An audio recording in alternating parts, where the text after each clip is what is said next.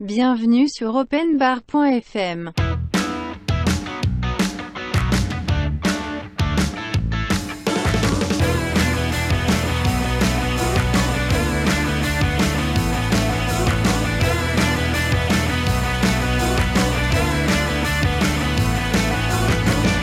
Notre invité d'aujourd'hui, Sandra FM. Est-ce que tu n'aurais pas un micro, euh, un troisième micro, quelque chose comme ça qui pourrait fonctionner?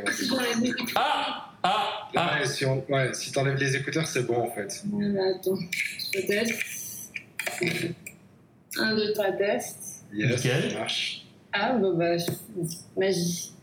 Déjà, Nickel. je contente. Nickel. Bon, Bonjour madame, comment tu vas? Très bien, merci. Enchantée. Enchanté également. Voilà. Bon bah voilà, je fais les présentations, ils sont déjà un peu à moitié faites déjà. Euh, Sandra, Pascal, Pascal, Sandra. Yes, enchanté, enchanté. Ouais, mais tu vois, je dire, comment, comment on devait normalement se rencontrer euh, au mois de juin et puis que finalement on s'est reporté à, à plus tard euh, je dis, autant qu'on fasse connaissance maintenant, je veux dire. C'est ça, c'est clair, c'est fait comme ça. Et puis, euh, et puis voilà, c'est super intéressant parce que euh, l'idée de cette réunion, Sandra, je sais pas si Sébastien t'en a parlé un tout petit peu et puis t'as donné le contexte de cette réunion ou pas. Alors, il n'a pas donné tout le contexte, mais, mais il m'a expliqué que, euh, voilà, qu'il avait envie de faire un talk show où il montrait plus d'authenticité, qu'il avait parlé avec toi, mais j'en sais pas beaucoup plus. Yes, en fait, euh, alors, le- l'idée de ce talk show, en fait, euh, le, le concept est, est tout con. Est-ce que tu as déjà rêvé, tu sais, de te retrouver avec, euh, enfin, dans un, dans un after work peut-être, 5h, 6h du soir, avec deux des entrepreneurs que tu admires le plus en train de boire une bière autour d'une table? Allez-y. Ouais, ça m'est déjà, ça m'est déjà arrivé, ouais. tu sais que tu as beau aller dans n'importe quel séminaire, dans n'importe quelle formation, c'est ces moments-là qui sont généralement les plus intéressants en termes de contenu et en termes de. En termes de... même pas à 5h, 6h de l'après-midi, c'est plutôt à 3h du mat. C'est ça, c'est ça. Mais l'idée, l'idée, si tu veux, c'est d'essayer de reproduire ça et puis de se dire, ben, généralement, tu vois, les, les participants qui. Des fois, tu peux boire une bière avec, euh, avec des entrepreneurs qui ont vraiment bien réussi. Tu parles de manière complètement décontractée. Tu as fini ta journée. Et puis, euh, et puis c'est généralement là que les pépites, elles sortent. Mais il n'y a aucune retenue. Et euh, l'idée de ce talk show est arrivée parce que euh, on, on s'est- dit, euh, quand, quand on parlait des, on a parlé hier du, du retour qu'on faisait plus ou moins de la page de vente de Scaling Business Summit. Et euh, il semblerait que tu avais exactement le même retour que moi par rapport à ce côté où, ce côté où, euh, où c'était euh, et avec tout le mérite que Sébastien peut avoir, mais c'est académiquement parfait, mais un, pas, en fait, ça manque un peu de, de- c'est trop propre. en Ouais. fait. D'ailleurs, euh, ça, ça me fait penser à un truc maintenant que tu dis ça. Je me rappelle que quand j'ai voulu faire mon texte de présentation, je l'ai d'abord écrit. Et moi, j'ai dit, ah, je vais quand même voir ce que les autres ils ont mis. Et là, j'ai fait. Ah, Oui, t'as eu la pression. hein. Ah bah, j'ai eu la pression parce que je me suis dit, j'ai pas envie. J'aurais pu faire un truc genre CV comme ils ont fait, sur euh, docteur, en santé publique, Ouais. temps d'expérience, international. Alors, du coup, j'ai mis une phrase sur ça. Mais je me suis dit, mais c'est pas moi en fait. Après, je comprends, tu voulais un côté très corporate parce que bah, je pense que tu t'es mis la pression aussi du high ticket, euh, de- plus élevée. Donc, du coup, il fallait un truc euh, ultra euh, corporate. Mais est-ce que justement les gens, ils, ils ont juste pas envie d'avoir des gens je, je- pense, c'est clair par rapport à ça. Là, ça montre bien que euh, tu as beau avoir quelque chose de parfait, entre parenthèses, Mm. de bien mené, de bien, euh, bien structuré, et en fait, euh, bah, ça montre pas euh, l'authenticité de la personne, des personnes, et on a, on touche pas quoi, on touche pas. C'est c'est tellement vu et revu, euh, ouais. Donc, enfin, clair. je sais pas si c'est le terme, les bons termes, mais c'est vrai que ouais, ça, c'est c'est quelque chose qui, euh, même si tu travailles tout pour, euh, pour avoir quelque chose de bien pour les clients, pour euh, que ce soit chouette, etc., bah, tu te dis, bah mince alors, c'est loupé à côté. C'est Quoi. la première fois que tu fais ça. Enfin, on a tous vécu ce truc de refaire le copywriting il y a 10 000 fois jusqu'au moment où coup, c'est Ouais, ouais.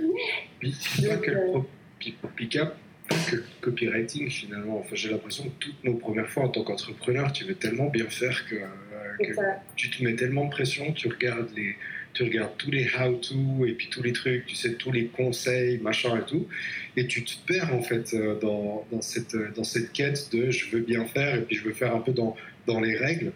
Euh, tout le monde s'est perdu au moins une fois dans, dans un premier truc qu'il faisait. Ouais, c'est clair, mais, mais c'est surtout, je pense aussi, on, on, est dans un monde où la réussite est tellement, tellement, tellement, tellement mis en avant qu'on a tellement de clés, etc., qu'on veut faire tout, tout, tout génial, super. Et puis voilà, ça, ça pousse tout le monde à aller plus loin, quoi. Ou l'inverse. Ou l'inverse, ça peut aussi pousser à, à pas faire parce que euh, justement, c'est. Mais attends, on n'arrivera jamais à faire ce qu'il fait, ou on n'arrivera jamais à faire ce qu'il fait. Donc euh, ça peut être tout l'inverse. C'est clair. Alors, juste que je comprenne, on est déjà en train de filmer pour euh, le talk show ou? On yes. Oui, exactement. c'est vraiment dans cette notion où, euh, boum, ça démarre, on discute et puis, euh, puis on, on, regarde, on regarde en fait ce qui en ressort après. D'accord. Il n'y a, y a, aucune. Euh, Parce que j'imagine que le talk show, c'est pas non plus euh, parler que de Summit. Et, ah non, non, non, là c'était. non, non, pas du tout. Pas du tout. C'est vraiment de parler de ce que tu veux et puis de ce, que, de, de, de ce qui te passe par la tête en fait. Mm, il y a, mm il n'y a, y a, pas, a pas de filtre. On, on, est là pour montrer l'humain avant l'entrepreneur. Et puis, euh, et puis euh, bah, s'il y a des pépites qui sortent, tant mieux, tu vois ce que je veux dire. Euh, le, reste après, le, reste après, on s'en fout un peu. En fait. Passer une heure, une heure, une heure, une heure et demie, on verra le temps que ça prend, sans pas juste à discuter, à échanger. puis, Ok, génial. Donc, je vais faire l'open bar business alors. C'est parti. sans les bières. Allez, sans la binouse et puis on est parti. Donc, euh, bienvenue à tout le monde. En tout cas, euh, sur ce beau plateau, vous trouverez la très jolie Sandra FM.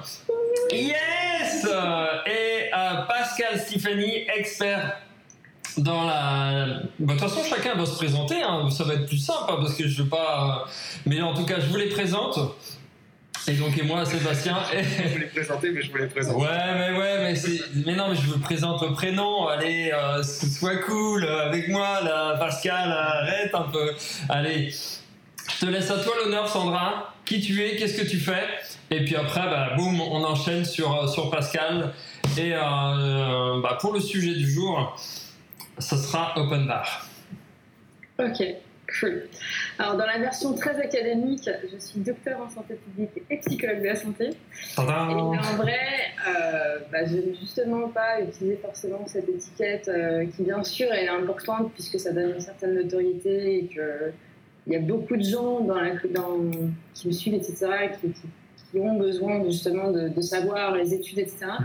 Mais en vrai, bah, j'aime bien être aussi la fille un peu cool qui, euh, qui est juste intéressée par comment fonctionne le cerveau, comment on fait justement pour, euh, quels facteurs influencent finalement nos comportements du quotidien et comment on fait justement pour être vraiment soi-même, pour se libérer de tous les tracas du passé, les pressions, les, la pression sociale de, l'entourage, etc., qui parfois nous amènent à dérailler de, de notre chemin et qui finalement, bah, derrière, on va déclencher des symptômes physiques, notamment des compulsions alimentaires, qui est un des sujets que j'aborde le plus, la fatigue, les douleurs, surtout les cervicales, parce que bah, on n'est juste pas sur nos rails et que, bah, à un moment donné, euh, comme je disais dans un post cette semaine, bah, c'est juste que notre corps, euh, quand notre lumière intérieure s'éteint, c'est notre corps qui fait Hey, moi j'aime pas marcher dans le noir, donc je m'arrête.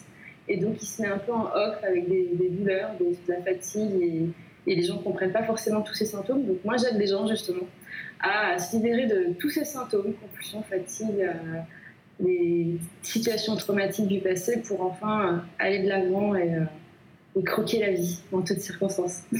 yes Merci Sandra. Comment comment t'es arrivé en fait à ce à ce chemin-là, tu vois, genre du bah, docteur en santé publique à, à comprendre que le corps, enfin à la personne qui enseigne que le corps finalement parle de la manière qu'il de, de, la manière qu'il sait et peut parler pour nous donner des messages et qui généralement sont pas super agréables parce que euh, on se retrouve complètement euh, tu vois courbaturé fatigué ce genre de choses enfin, ça, comment ça arrivé c'est une longue histoire, t'es sûr que tu veux commencer bah, Non, mais c'est bon, le gars est sorti, vas-y, je t'en prie. Quoi. Non, mais tu vois, ça m'intéresse parce que je, bah, je, te dis, ça. Moi, j'ai fait pas mal, euh, fait pas mal de séances avec un massothérapeute et il a exactement le même, euh, le même dialogue que toi. Euh, et, ça a été la première, la première approche au coaching que j'ai eue, c'était grâce à, grâce à ce gars, Martin. Et Martin avait vraiment cette notion de dire, mais bah, on était vraiment dans l'aspect massage holistique, ce genre de choses, et il disait, mais tiens, ton corps te fait mal ici, si tu, si tu fermes les yeux, puis tu, vas, tu plonges et puis tu vas nager dans ton corps, qu'est-ce que tu as l'impression qu'il est en train de te dire? Et enfin, c'est assez dingue de voir la, justesse qu'on arrive à trouver, mais juste avec, un, avec quelques minutes d'introspection. Et, euh, je, suis certain, quelqu'un tu vois, qui, est là pour t'écouter et puis qui te, qui te guide un peu, c'est assez magique. Mais comment est-ce que toi, tu arrivé enfin, de ce chemin qui est ultra académique d'un côté Ouais, jusqu'à quelque chose de super holistique qui peut-être n'est pas compris hein, par, ce, par ce monde académique Ouais, justement, on essaie de faire les deux. Euh, D'ailleurs, c'était un gros challenge justement de passer de l'académie à la pratique et de l'assumer euh, entièrement puisque je visais une carrière inter internationale de chercheuse, etc. C'est clair que notre corps, il nous parle, il nous parle beaucoup plus que ce qu'on pense. Tu vois, classiquement, quand je parle avec Lyon, dès qu'il commence à me dire la pression, le fait d'avoir eu des parents difficiles, de faire attention aux autres, plus qu'à eux, etc., c'est sur le dos, les cervicales, on peut être sûr qu'il y a quelque chose. Les gens qui vont être moins dans la flexibilité, très dans le contrôle, qui n'arrivent pas à avancer, tu peux être sûr qu'il y a un truc, soit au genou, soit à la cheville. C'est hallucinant, en fait. C'est aussi, le corps est vraiment là pour nous parler. Et en fait, si tu veux, euh, j'ai eu toute cette carrière très très scientifique, euh, très carrée, euh, faire de la recherche, etc. Et en même temps que je faisais tout ça, j'ai même eu pas mal de soucis de santé. Okay. Euh, j'ai déclenché ce qu'on appelle une fibromyalgie, qui est une maladie euh, neurologique qui fait en sorte que ton corps est beaucoup plus sensible à la douleur qu'une personne classique ou normale, si on peut le dire comme ça. Et donc j'ai plein de points de douleur partout dans mon corps cumulé avec la fin de mon doctorat, j'ai eu des gros gros soucis de famille, faillite familiale, euh, pression d'une maman qui menaçait suicide euh, si je faisais un truc qu'on avait signé dans un contrat, un papa qui menaçait plus jamais parler de ma vie si je faisais pas ce que j'avais dans le contrat. C'était un, un, méga combo de tout à la fin du doctorat qui est déjà en soi une période stressante de ta vie quand tu es en doctorat. Les gens qui, nous écoutent euh, qui ont fait un doctorat vont, savoir, à la fin, tu es juste lessivé déjà de base, mais en plus, avec des problèmes familiaux, c'est chaos. Et puis à la fin de mon doctorat, en fait, si tu veux, euh, bah, je dormais très souvent chez les directeurs parce que j'étais à Newcastle, mais je vivais déjà en France, bref, c'est assez compliqué. Et quand je voyais leur vie, je me disais, waouh, mais en fait, euh, en fait, je veux plus être chercheuse internationale renommée parce que juste, ils ont plus de vie, en fait. Euh, les mails qu'on qu reçoit, c'est pour hier. Je voyais ma directrice, elle se levait à 4h30 du mat, mais pas pour le Miracle Morning, pour lire ses tests, des agrégés ou lire des articles après ses enfants se réveillaient, ils emmenaient à l'école et rebelote à travailler jusqu'à 1h du mat. Je me disais, mais juste, c'est pas possible. Je voyais leurs enfants somatiser, eux, à leur tour, à tomber malades systématiquement pour avoir l'attention de leurs parents. Je me disais, non, mais là, c'est pas possible, en fait. Et donc, en fait, il y a un, voilà, ça a un peu explosé en 2015 de mon côté. Et euh, j'ai pas compris tout de suite, en fait, que c'était enfin, toute cette pression de la maladie, parce que la maladie s'est instaurée sur 4 ans, petit à petit, c'est pas venu d'un coup. C'est pas comme un burn-out, là, c'est évident. J'ai eu d'abord mal au coude, après j'ai eu mal au pied, après à la hanche, après à la cervicale, et après la main. Et bon, alors tu vas voir le médecin, tu repars, tu fais toutes les analyses du monde, tu refais des, euh, un, une radio. Et en fait, ça a été révélateur euh, un an après la fin de mon doctorat où je faisais déjà mon blog, etc. J'avais vraiment le sentiment d'être dans une, sur une planche qui flottait sur l'eau et qui se laissait traîner. Quoi. Mais de temps en temps, ça m'aiglut, tu vois. Et ça faisait ouais, voilà, c'était ça. Et un jour, en fait, j'avais mis terme à la relation avec mon père temporairement le temps de prendre soin de ma santé. Je sentais que j'avais besoin de retrouver ma santé avant de continuer à gérer la situation de mes parents. Et un jour, mon père réussit à m'écrire un message que j'arrive à lire. Et là, en 5, 5 minutes top chrono, je retombe malade, 3 semaines et demie en mode légumes, enfin, douleur improbable, etc. Et là, et là, je comprends en fait. Là, je me rappelle de raccrocher, d'avoir instantanément les douleurs d'être KO et de dire okay. à mon chéri, euh, finesse, je viens de comprendre en fait. C'est toute cette situation avec mes parents qui pèse. Et de là, en fait, tout a commencé à devenir évident. Donc j'ai pris un avocat, j'ai essayé d'avancer, etc. Sauf que l'avocat, ça avait un peu de temps et tout ça. Enfin, la justice, c'est jamais très, très facile. Et puis j'ai commencé à lancer mon business. Et puis là, bien sûr, la vie est trop parfaite euh, pour te laisser avancer avec tes peurs à la con. Et donc, comme j'avais peur de tomber malade à cause de mes parents, bah forcément, mon lancement s'est pas très bien passé parce que j'avais peur d'avoir des clients. Donc, ça, je l'ai compris pendant mon lancement, puisque pile au moment où je lançais, euh, j'ai eu la pression de mon avocat, de, mes parents, etc.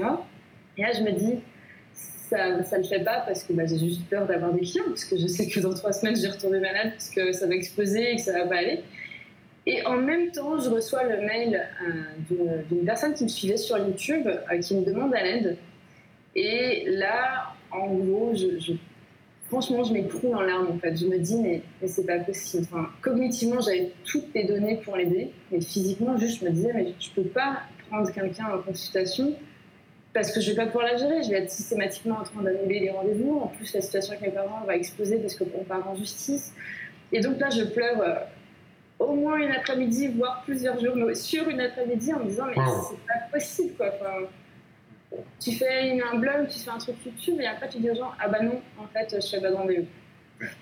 Et donc là, été un vrai déclic motivationnel. Je me suis dit, putain, mais si tu fais pas pour toi, fais-le pour eux, en fait. Fais-le pour tous ces, ces gens qui croient en toi et qui ont besoin de toi. Et pour moi, c'était un énorme levier. J'en ai encore des frissons. J'ai presque une petite larme qui monte de me dire, mais euh, ouais, si je le fais pas pour toi, ça fait 4 ans que tu te plantes, bah, fais-le pour tous ces gens, en fait, qui te suivent. Et pour moi, c'était un énorme vecteur euh, motivationnel qui m'a, je me suis dit, putain, mais là, j'y vais. Et ça a été, mais genre, euh, le on fire intérieur, de dire, maintenant, je fonce. Donc, c'était un ultimatum pour mes parents. J'étais et là, j'étais prête à, peu importe ce que mes parents, ce qui se passe, on y va. Et j'ai appelé mon avocat, j'ai dit mot pour mot à mon avocat écoutez, là, ma mère, elle peut se tuer la semaine prochaine. J'ai tout fait. J'étais gentille, j'étais méchante, j'étais médiatrice, j'étais bisounours, j'étais méchante, j'étais tout. Là, je ne peux plus, en fait. C'est, je ne peux plus. Je peux plus. Donc euh, là, euh, dernier ultimatum. Sinon, on part en tribunal et si ça dure 10 ans, c'est pas grave. Et j'étais vraiment en mode lâcher prise de, la situation, de dire, on y va. Et bah forcément, quand tu lâches prise et que tu es plus dans le contrôle, 15 jours après, ils ont résolu leur situation miraculeusement. Euh, quand je, me, quand je me rappelle de comment ça s'est passé, je me dis juste What the fuck, on a attendu 5 ans pour ça. Euh, il y a de l'argent qui, qui, est venu un peu de nulle part. Alors, je ne peux pas forcément parler publiquement parce que c'est leur histoire à eux, mais franchement, miraculeusement euh, digne de livres de loi de l'attraction où je me disais, mais c'est quoi cette histoire? Et là, je me dis, mais juste la vie est magique. En fait, toute, cette histoire, ma vie perso, plus toute mon expérience professionnelle, dire, ça fait 10 ans euh, que j'ai commencé dans le métier, le méga combo tout fait qu'aujourd'hui, bah, mon accompagnement avec mes clients, c'est plus que le diplôme. C'est le diplôme et mon histoire qui fait que bah, aujourd'hui, euh, j'ai plus envie de faire des consultations classiques. On est une heure, on fait, hum, hum, j'ai pas personne je sais à quel point on a besoin d'aller dans le corps, aller chercher ce feu intérieur, comme moi je l'ai senti avec cette cliente, et dire mais punaise, mais plus jamais je me laisse abattre, et on y va en fait. Et c'est ce qui fait d'ailleurs que mon, nouveau programme a été créé, c'est que je ne fais plus de consultation classique. Là, on part deux jours avec les clients euh, et on va chercher ce feu intérieur de euh, maintenant je suis inévitable, je suis imbattable, mais sans être dans la lutte et dans la fatigue. Bref, je peux rester des heures à parler. bah, écoute, ça fait partie, toi, des, des, 300, tu vois, le film Les 300, la, la guerre, eh bien, c'est en version femme. Moi, j'ai même pas trop utilisé le côté guerre, parce que pour moi, la guerre, il y a la lutte, et tu mets tout ton énergie, mais après, tu t'épuises. Mm. Là, c'est plus trouver le feu intérieur où tu deviens tout d'un coup invincible, et peu importe ce qui se passe, t'es plus dans la lutte. Alors, quelle image tu pourrais donner, justement, alors, par rapport à ça? Alors moi, ce que j'utilise très souvent, euh, de plus en plus en tout cas, et je pense que ça va être une de mes parties de branding qui va sortir euh, d'ici les, les, prochains mois d'ailleurs, Pascal, tu, vas, tu, vas, pouvoir valider ou pas.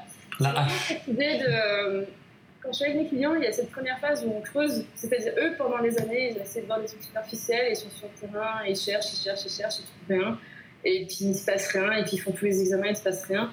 Et moi, l'idée avec eux pendant deux jours, c'est qu'on va creuser, creuser, creuser. À un moment donné, ça va coincer. Et le but, c'est pas de dire, bon, bah voilà, c'est ça qui coince. Bah, restez dans le fond du trou. Non, bah, on fout de la dynamite, ça explose.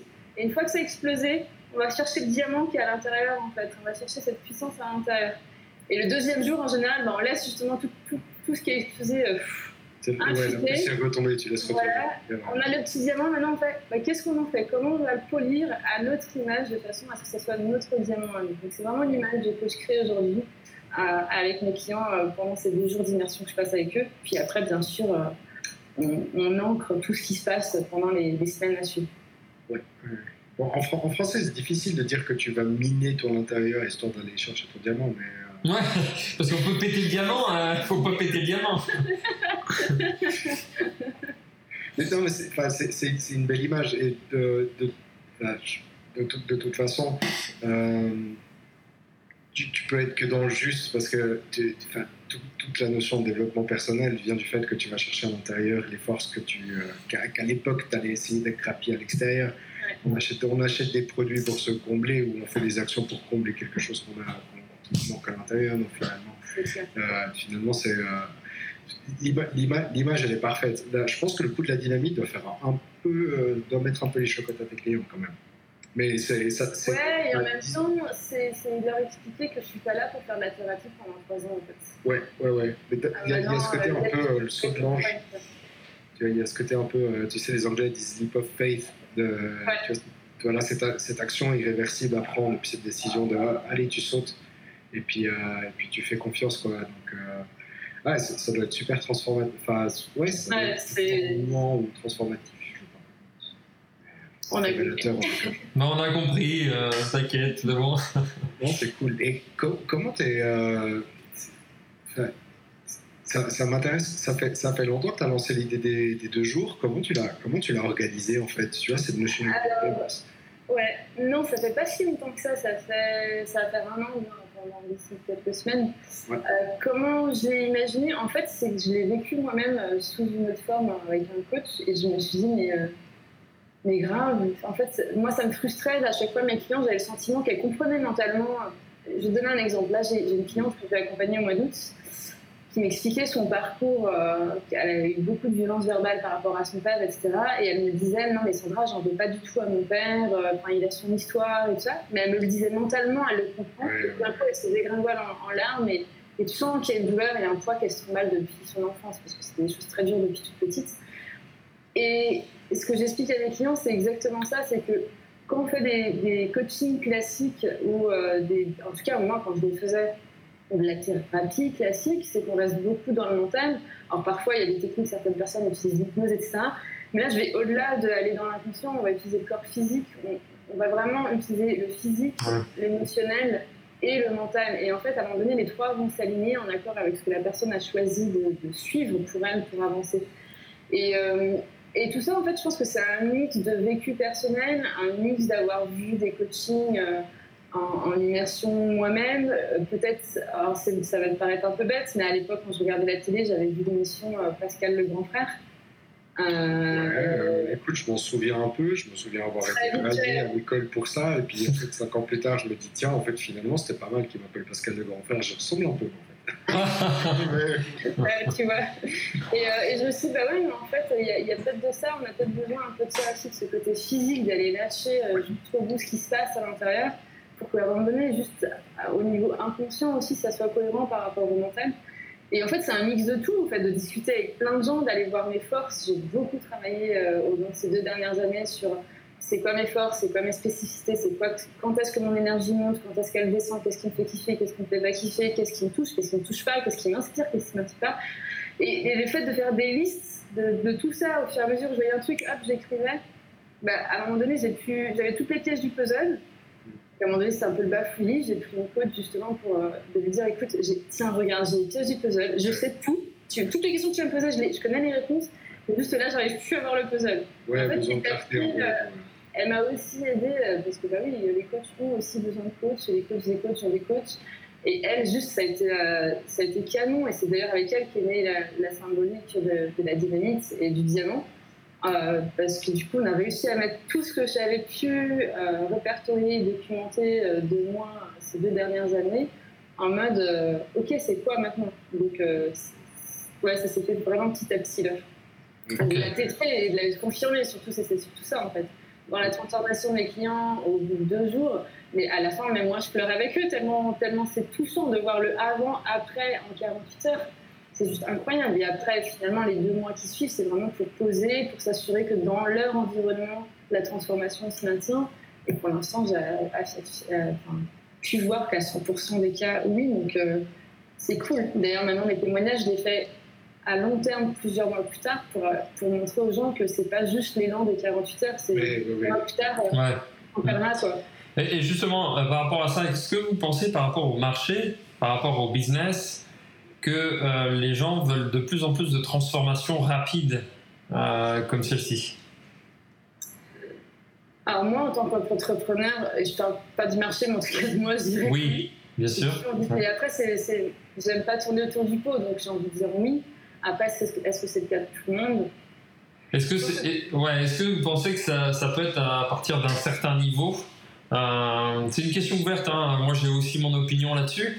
Euh, justement, à partir d'un certain niveau, on a envie justement d'une rapidité et de dégommer euh, justement bah, les blocages ou autres pour aller euh, au step suivant. Alors, moi, j'ai une, réponse en deux, voire plusieurs temps. Euh, je, je regarde, je regarde le marché et puis je vois le consommateur moyen qui a toujours en fait l'envie de la transformation rapide parce qu'il n'a pas envie de prendre le temps. Cette certaine flemmardise, si tu veux, du, client qui veut, euh, qui veut que ça soit fait en un clin d'œil et qui veut pas, euh, qui, s'intéresse pas au process, par exemple, ou qui s'intéresse pas à l'effort qu'il doit faire. Euh, nous mène, nous les entrepreneurs, si tu veux, à, à de plus en plus essayer d'offrir cette notion de transformation rapide. Et des fois, j'ai l'impression de voir ça comme un leurre. On le voit des fois dans les entrepreneurs ou, ou même, ou même ailleurs, mais c'est plus fréquent chez les entrepreneurs, à mon sens. Tu sais, c'est c'est euh, devenir riche sans faire d'efforts, Ouais. très peu de temps, quoi. Et puis tu es là, puis tu te dis, enfin, je ouvre un peu les yeux, et puis tu te rends compte que c'est pas possible. Donc, à mon sens, euh, la, la demande pour la transformation existe. Comment est-ce que nous, ensuite de ça, en, en toute responsabilité, on peut se permettre, tu vois, d'offrir une vraie transformation qui a du sens euh, à des clients sans, euh, sans promettre la lune et puis sans savoir vraiment délivrer euh, Il est là un peu tout le challenge. Euh, j'ai un de mes mentors qui, disait plus ton client paye, plus, tu peux lui offrir une transformation rapide. Parce que peut-être tu l'accompagnes de manière plus soutenue, peut- peut-être le nombre de, contenus ou d'éléments que tu fais pour lui euh, est- est accru. Mais à un moment, à un moment donné, euh, ouais, je, enfin, quand je, je, parle, je parle de mon domaine Mhm. euh, qui, qui implique pas mal de créativité. La créativité, à un moment donné, enfin, je, je- je le dis souvent à mes clients, je ne sais pas chier des baguettes magiques. C'est qu'à un moment donné, la créativité, tu vois, je- il faut du temps. Et puis, euh, et puis euh, voilà, on, a tous des gens, tu sais, qui veulent tout tout de suite. Et à un moment donné, c'est pas possible parce que nos ressources internes, qui sont des ressources qui ne sont pas tangibles, euh, bah, on peut, on peut pas juste comme ça claquer les doigts et les, avoir. Je veux euh, et c'est euh, c'est aussi un certain gage de qualité de, dire non, bah, ça prend du temps, ça doit maturer, ça doit réfléchir. Moi, j'aime cette notion où tu, tu fais ton témoignage, Sandra, euh, bah, deux à trois mois plus tard. Carrément. Regardez, le témoignage se fait euh, une fois que la poussière elle est, elle est partie. Mm. Euh, beaucoup euh, bah, dans, dans, dans, dans les séminaires de développement personnel, on te chope à la sortie, tu es, en plein dans, t'es en, t'es en plein dans l'effervescence du groupe, machin. Ah, tu veux faire un témoignage? Bah, À fond, je veux dire, euh, tu, tu sors de trois jours de séminaire comme si tu avais pris six règles de book, c'est pareil. C'est évident, mais tu, enfin, je veux dire, on, on est exténué par, la, enfin, par ce qu'on vient de vivre. Oui, c'est clair, je veux dire, c'est le tourment total à l'intérieur de toi, tu viens de réaliser des trucs de fou, et puis bah, c'est facile d'avoir quelque chose. Maintenant, on reprend ces mêmes personnes dans trois mois, pas sûr qu'ils aient exactement la même chose. Ouais. Ouais, non, c'est clair. Ça, c'est un, un des points aussi. euh, je te rejoins, euh, Sandra, là-dessus. Je te le conseille vivement de faire dans différentes étapes. Parce que c'est quelque chose que, justement, pour un client, j'avais conseillé de faire, qui était dans le dev perso. Euh, arriver à un certain niveau de, de produit, justement, bah, de faire un, une- un suivi, un témoignage, toi, trois, enfin, au début, six mois, un an et voir l'évolution euh, dans sa vie, etc. Ouais, c'est, c'est ouais, carrément. Faut, faut vraiment faire ça parce que c'est, ça fait toute la différence. Ouais. C'est clair, tu vois, les témoignages que j'ai fait cette semaine, ça faisait six mois euh, qu'on avait, des- qu'on avait fait les coachings. Donc, euh, ouais, non, c'est clair, c'est super important. J'aimerais bien rebondir sur ce que Pascal disait, le- sur cette notion de sans effort. c'est clair que euh, la baguette magique sans effort, là on est sur des produits de masse, c'est-à-dire, comme tu disais, consommateur moyen, etc. Et, et, pour moi, c'est difficile d'avoir une, une, transformation waouh sans la partie effort. Et ça, d'où le côté dynamite. La dynamite, c'est pas. oui, il y a un côté instantané, mais il y a un côté, bah, il a fallu creuser d'abord avant de la mmh. Et à chaque fois, je l'avais dit. C'est clair. Donc euh, le sans effort, pareil, hein, euh, aller vite, euh, sans effort, vite pas. Et après, il y a une notion ultra importante que tu disais, c'est que toi, tu as besoin d'un espèce de sas pour ta créativité. Je pense que c'est à chacun, chaque entrepreneur de voir justement en, en combien de temps lui arrive en moyenne par rapport à sa spécificité, à son marché, à son produit, à son service. Euh, et puis, ça ne peut pas dire que parce que moi je le fais en deux jours, que tous les coachs veulent, peuvent le faire en deux jours. Ils ont peut-être deux techniques, c'est peut-être une semaine, c'est peut-être.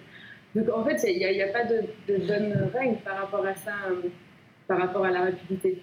Donc euh, je pense pour répondre à tes questions, Sébastien, pense que les entrepreneurs, forcément, on veut des choses rapides parce que ben, on manque de temps et qu'on veut être focus, etc. Euh, mais je pense que ça dépend du niveau d'énergie dans lequel tu es. C'est-à-dire, si tu un niveau 1 en mode mm. victime, bah, c'est peut-être pas prêt en fait. Tu as peut-être besoin d'accueillir de, ce qui se passe. Ça veut pas dire que. Je parlais avec une dame l'autre jour qui voulait venir en bootcamp au mois d'août. J'ai refusé qu'elle vienne et je lui ai vraiment dit j'ai le sentiment que vous n'êtes pas encore prête, que tout ce qu'on vient de dire, ça fait un espèce de choc de waouh, en fait, il y a tout ça qui vient de me tomber euh, à la face. On doit se donner aussi parfois ce temps d'accueil, de waouh, en fait, euh, il n'y a rien qui va. Et on n'a pas toujours envie, on n'est pas toujours prêt ah non, je suis dans mon caca, on dit ça. Non, parfois on a besoin justement d'être un peu dans ce caca. oh Ouais Cool C'est pas très glamour, mais parfois on en a besoin. Et là, et là, on vient de perdre la moitié des, des auditeurs qui nous écoutent là. Allez, vous êtes dans la merde, les gars, ça y est. Et là, vous mettez la dynamite et ça éclate partout après, t'as de la merde partout sur les murs. Non, mais cela dit, je suis très très content de perdre 50% des auditeurs et puis d'avoir 50% Carrément. je comprends ce message et puis, euh, puis, de me dire ça fait sens chez moi. Quoi. Donc, euh, euh, mais toi, toi, tu le, toi, tu le vis aussi, Sébastien, non, ce, ce, type de, ce type de, de, relation et puis de, de demande encore plus toi que nous. Ben, en fait, les, les, gens, enfin les, certains clients arrivent euh, justement comme une, comme une baguette magique. Ouais. Sébastien il arrive avec ses process, boum, ça va rouler euh, comme de la musique, mais les gars, euh, il y a aussi la partie, bah, comme tu l'as dit Sandra, la partie de la personne aussi, parce que à transmettre les infos, à savoir comment elle fait, comment elle, veut vraiment, elle se projette euh, sur euh, bah, comment ça va fonctionner après. Euh, et moi, après, avec tous ces éléments-là, bah, je mets en place, et c'est des choses qui se mettent pas en place. moi, j'aimerais bien que ça se mette en place en 48 heures, mais non, ça ne me fait pas. et, c'est vraiment sur des, jours, des semaines, des mois. Et euh, il y a différentes études, notamment euh, qui, prouvent ça dans des grandes boîtes. Euh, certains, ils mettent deux ans et demi, trois ans à quatre ans pour transformer en fait euh, une boîte. Euh, pour vraiment aller dans des caps vraiment très importants. Donc, et souvent, quand on transforme quelque chose, on processise une boîte, une automatisation, etc., les résultats, on les a pas tout de suite on les a euh, justement une fois quand ça roule, une fois qu'on est dans le flow, une fois que euh, donc souvent six mois, un an, un an et demi, ça dépend de la typologie d'entreprise. Et c'est vrai que ça, euh, le chef d'entreprise, bah, des fois il se dit bah non c'est pas ça que je veux moi. Après bien ça, dépend aussi du processus hein, évidemment, mais quand c'est des gros processus, que ce soit des ERP, que ce soit des CRM, que ce soit des grosses automatisations bah, ça se fait pas en une semaine. Si. Bon, après, c'est un tunnel de vente des choses comme ça. Il y a des choses qui sont rapides, évidemment. Hein, euh, mais c'est vrai que et ce temps-là, euh, bah, il voudrait que. Salut, c'est bon, c'est réglé, euh, on y va. J'ai payé, on y va, je veux que ça change. Exactement, exactement, c'est ça. Et en fait, comme en plus, le truc, c'est pas comme c'est pas comme du marketing, c'est pas comme du commercial. Le commercial, tu fais une vente, boum, t'as 10 000 ou tu as 5 000, ou tu as 500 euros, ou tu as 20 euros, ou tu as 7 euros. Euh, quand tu fais une un process euh, t'as pas d'argent, euh, tu dis mais attends, euh, ouais je vois que c'est un peu mieux mais c'est pas... Bah, Surtout, est-ce que, est que toi, dans ton domaine, tu vois souvent cette notion où avant que ça monte, ça doit redescendre un peu? Parce que, je veux dire, l'effort nécessaire pour mettre un nouveau process prend des ressources à l'entreprise. eh, exactement. Pratiquement, les résultats de l'entreprise vont être un peu moins bons, mais c'est en investit. Enfin, fi- fina- finalement, c'est c'est une, c'est une position dans laquelle tu es qui est quand même pas facile parce que tu dois dire au client tu as un investissement de départ, puis ta boîte va moins bien tourner au tout départ en termes de résultats et de chiffre d'affaires pour appeler. C'est un peu comme quand tu souscris à une assurance vie, tu vois, je veux dire, avant que, avant que tu arrives dans cette notion des 10 ans où ton assurance vie devient rentable par rapport à ce que tu as payé, tu es en, t'es en négatif. C'est chaud, quoi. C'est chaud. Après, quand tu es capable de le dire et puis d'être super confiant, les gens vont se dire Ah, ok, il sait de quoi il parle et tout. Bon, bah, je vais lui faire confiance et puis je vais lui faire confiance jusqu'au long terme. Ouais, Alors, je- mais justement, tu as deux, t'as deux très- je te rebondis là-dessus, euh, Pascal, parce que tu as deux. T'as le, le, le stade, en fait, où bah, tout dépend du point de départ. En fait, euh, où est rendue la boîte? Parce que la boîte, si vraiment elle est dans la merde, euh, dans les process archaïques depuis 3, 4 ans, 5 ans, eh bien là, là c'est clair que là, ça va faire très très mal en organisation. S'il veut vraiment euh, repartir en, en innovation, en- etc., en, bah, en temps homme, ça c'est clair. Et ça, il s'en rend pas compte parce que souvent, la plupart du temps, en fait, le business, bah ça tourne, ouais, ça tourne, bah ouais, mais t'es en train de. Et on voit les chiffres qui commencent à décliner. Et en fait, c'est trop tard. C'est trop tard. Euh, J'ai une étude dans, de, Harvard Business qui disait que quand vous êtes en innovation, en, en développement de chiffre d'affaires, à un moment donné, en fait, vous, vous investissez plus trop. Et en fait, c'est là, euh, quand au niveau des investissements, de la mise en place, vous déclinez, et même si votre chiffre d'affaires il, il- il grandit, et quand il commence à baisser, c'est trop tard. Parce que vous êtes arrivé à, en fait, à une, organisation qui ne se remet pas en cause, qui ne, joue pas l'innovation, etc. Et là, le, chemin, toute la transformation, voilà, elle est beaucoup plus costaud à réaliser. Et donc, qui dit plus costaud, euh, homme, humain, et même pour la psychologie du boss, quoi. La psychologie du boss, c'est ça le plus difficile parce que lui, il se dit, euh, ouais, bah, ça va le faire, je suis hyper énergique ou euh, on y va, etc. Mais non, ouais, Coco, t'as pas compris là. Euh, t'as- t'as- t'as- t'as- je pense que là, t'as beaucoup de boulot à faire avant que ça tourne, quoi. Mais- Ça fait penser au Fire Festival, vous en avez entendu parler Oui, oui, oui, oui, clairement. vu hier où avant-hier, là c'est un peu ça, c'est-à-dire le gars il est dans sa lune, ça va le faire, ça va le faire, hey, regarde ce qui se passe autour de toi quoi. Clairement. C'est euh, c'est Romain, euh, Romain en a parlé dans son groupe et tout. Ouais. Euh, moi, j'avais j'avais vu, euh, j'avais vu ça il y a un ou deux mois en arrière. En fait, ils en parlaient tu vois, de la débâcle et tout que c'était. Euh, mais euh, mais euh, c'est ouais, assez Exactement. comme, euh, comme. En fait, c'est bien, ça va donner un bon exemple. Pour t'en donner un autre, il y a Kodak en fait. Tu sais, on en a parlé il y a quelques, quelques semaines en arrière, mais Kodak en fait, ils ont fermé deux ans après avoir fait leur meilleur chiffre. Ah, c'est. Ils ont fait leur meilleur chiffre annuel pendant une année. Deux ans plus tard, ils mettaient la clé sous la sous paillasson. Mais c'est parce que, bah, et pourtant, c'est pas faute d'avoir euh, d'avoir investi. Ils ont investi plus de 5 milliards de dollars en recherche et développement dans le monde du digital.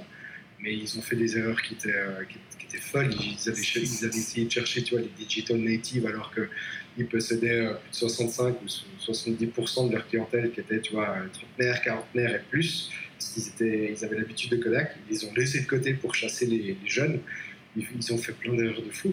Mais dans cette notion, tu vois, c'est euh, c'est c'est comme tu dis, c'est pas parce que le chiffre d'affaires, en fait, il est très très bon et puis que tu as fait tes records que t'es pas euh, que t'es pas dans une situation à risque en fait. C'est Ouais. dangereux, hein. Mais c'est, c'est- en fait, le- il y a une vision trop court terme. Même si, même si en fait dans, la- dans l'état d'esprit, ouais, je veux faire euh, un certain chiffre d'affaires sur long terme, euh, eh bien, il n'est pas prêt. Toi, comme la transformation, euh, ce que, toi, de, de ce que tu disais, Sandra, il n'est pas prêt des fois. C'est un investissement euh, qu'il doit faire pour aller euh, sur ce chiffre d'affaires-là. On n'est plus dans les mêmes quand quelqu'un parle. euh, bah, moi, je vais faire un million quand je vais atteindre les 10 millions. On n'est plus sur le même, euh, les mêmes paliers. On n'est plus sur les mêmes investissements. On n'est plus sur les mêmes, les mêmes pressions. Moi, j'ai des clients où bah, on est passé d'une équipe de 3-4 personnes, on est passé à une équipe de 30 personnes. Ben, la personne, en l'espace de, de 4-5 mois, hein, assez rapide, eh ben, on sentait que ben, le gars il perd 10 pieds. C'est pas obligatoirement pour le chiffre d'affaires, mais c'est par rapport à la gestion d'équipe. Parce qu'il se demandait qui. Ah ouais, mais attends, je connais plus qui fait quoi, qu'est-ce qui se passe, machin. Ben attends, euh, moi, l'objectif là-bas, tu m'as donné, on y va, quoi. On, reste pas. Euh.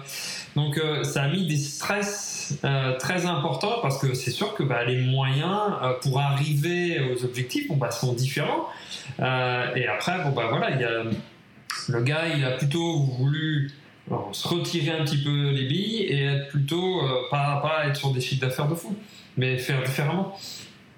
Il y, a, cette notion, ça me fait penser que tu devrais avoir un coach dans ton équipe en fait. Ouais, j'ai pensé, ouais, complètement. Euh, là, maintenant, maintenant que tu en parles, en fait, euh, et, et c'est pas, pas la première fois qu'on a cette discussion, toi et moi, dire, en fait, le client ravale un peu ses, mots en disant non, non, attends, je vais, je vais parce qu'il n'est pas prêt.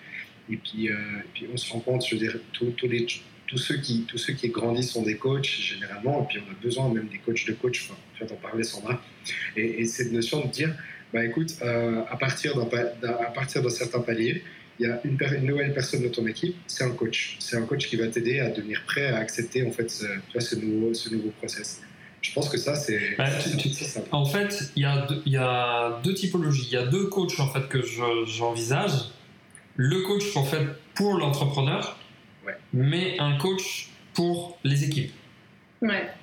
Parce que euh, je me rends compte que quand tu vas dans un. Tu as une vision, euh, tu veux dépasser la vision et tu veux accompagner la vision d'entrepreneur, bah les, les, gars, que ce soit des salariés ou des indépendants, hein, peu importe, euh, je dirais c'est c'est pire pour enfin pire c'est pire pour les salariés parce que eux ils sont plutôt dans leur train-train alors sans, sans, les, sans être péjoratif hein, mais ils, voilà ils, ils, font leur truc etc euh, etc et tout et, et ben, quand on amène des des méthodologies, des, des, des, processus de transformation qui, sont, qui peuvent être radicales, euh, moi, j'ai eu le cas euh, déjà il y a un an et demi. Le gars, il était très fermé euh, à, tout, et c'était un des piliers de l'entreprise.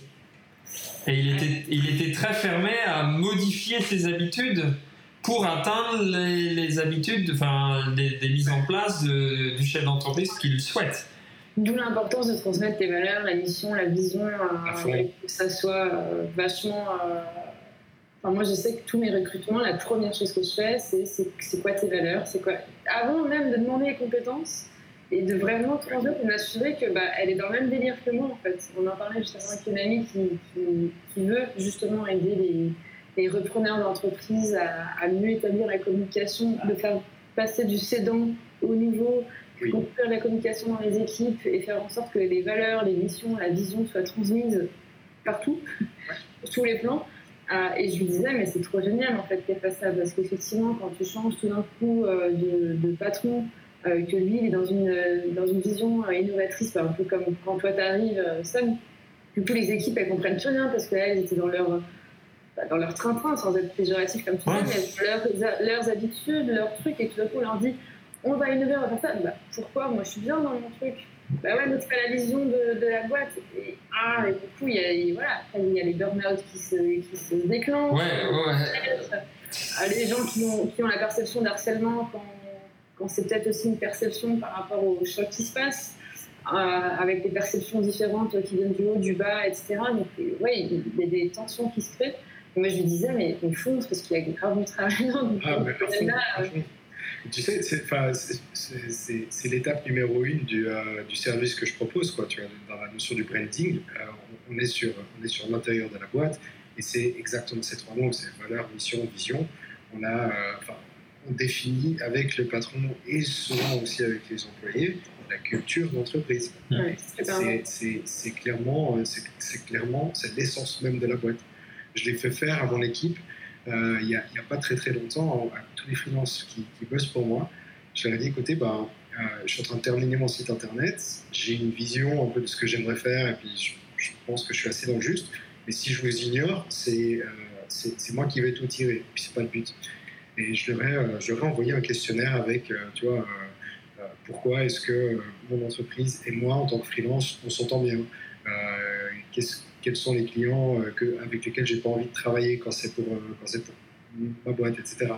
Et je me suis rendu compte que les trois quarts, trois quarts, il y en a un ou deux en fait où c'était un tout petit peu en dehors, mais les trois quarts, étaient complètement alignés. On avait la même vision, tu vois, du client idéal, de, ce qu'on voulait délivrer et de pourquoi est-ce qu'on pensait délivrer beaucoup plus que simplement tu vois, un logo, une couleur, ce genre de truc. Et, euh, bah, aujourd'hui, avec, avec cette équipe, on, discute sur Skype, c'est dix fois plus fluide, ça va deux fois plus vite. Et puis, et puis euh, bah, il, suffit juste, tu vois, de, il, y a, il y a des messages qui ne sont pas dits, mais qui sont transmis. Et tout d'un coup, tout va beaucoup mieux dans la boîte ceux avec qui ça jouait pas, ou je, tu sais, je sentais deux, trois trucs, bah, je l'ai tout de suite vu dans, dans, les réponses du questionnaire. C'était euh, beaucoup, plus, euh, beaucoup moins ambitieux, c'était euh, c'était pas encore compris qu'on allait pour quelque chose de beaucoup plus grand que simplement un logo, un design graphique, ce genre de choses.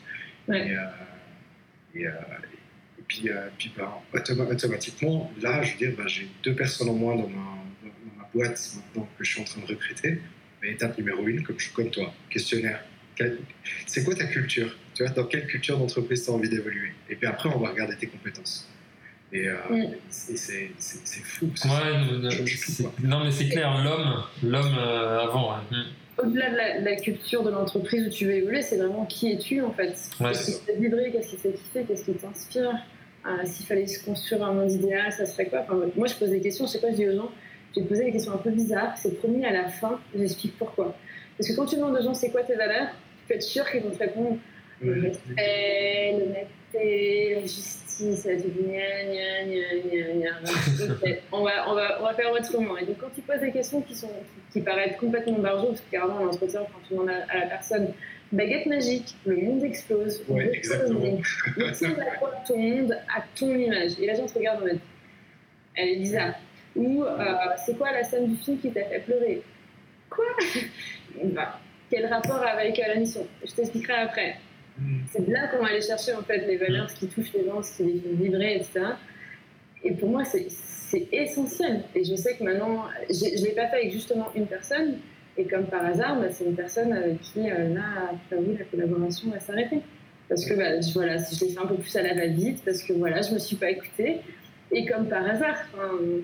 donc, c'est vraiment des notions ultra importantes dans le recrutement. Euh, après, Seb est, aussi un des experts dans le recrutement et il pourra en dire certainement plus que nous. Mais, euh, Seb, il a deux, trois questions qui sont assez sympas aussi hein, quand il fait les recrutements et tout, et puis qu'il recrute. Mais tu, tu te rends pas compte au départ en fait, que ce sont des mm. questions de culture, mais par contre, ça cartonne. Mm, mm. C'est assez fou. Euh, euh, alors, du coup, moi j'en ai entendu deux ou trois. C'est quoi la question que tu préfères poser en fait pendant l'entretien, Et En fait, c'est Qu'est-ce que je préfère poser ou, alors, tu sais, genre, parmi C'est souvent. Où tu as eu une, anecdote de ouf sur la réponse. Genre, vas-y, fais-nous rêver, quoi. Ah, fou, là, comme ça, là, euh, tu, tu me prends un peu de cours, là. Euh, J'en ai pas une, mais c'est vrai que je fais aussi euh, beaucoup au feeling par rapport à la personne. Tu vois, comment elle hésite, son expression.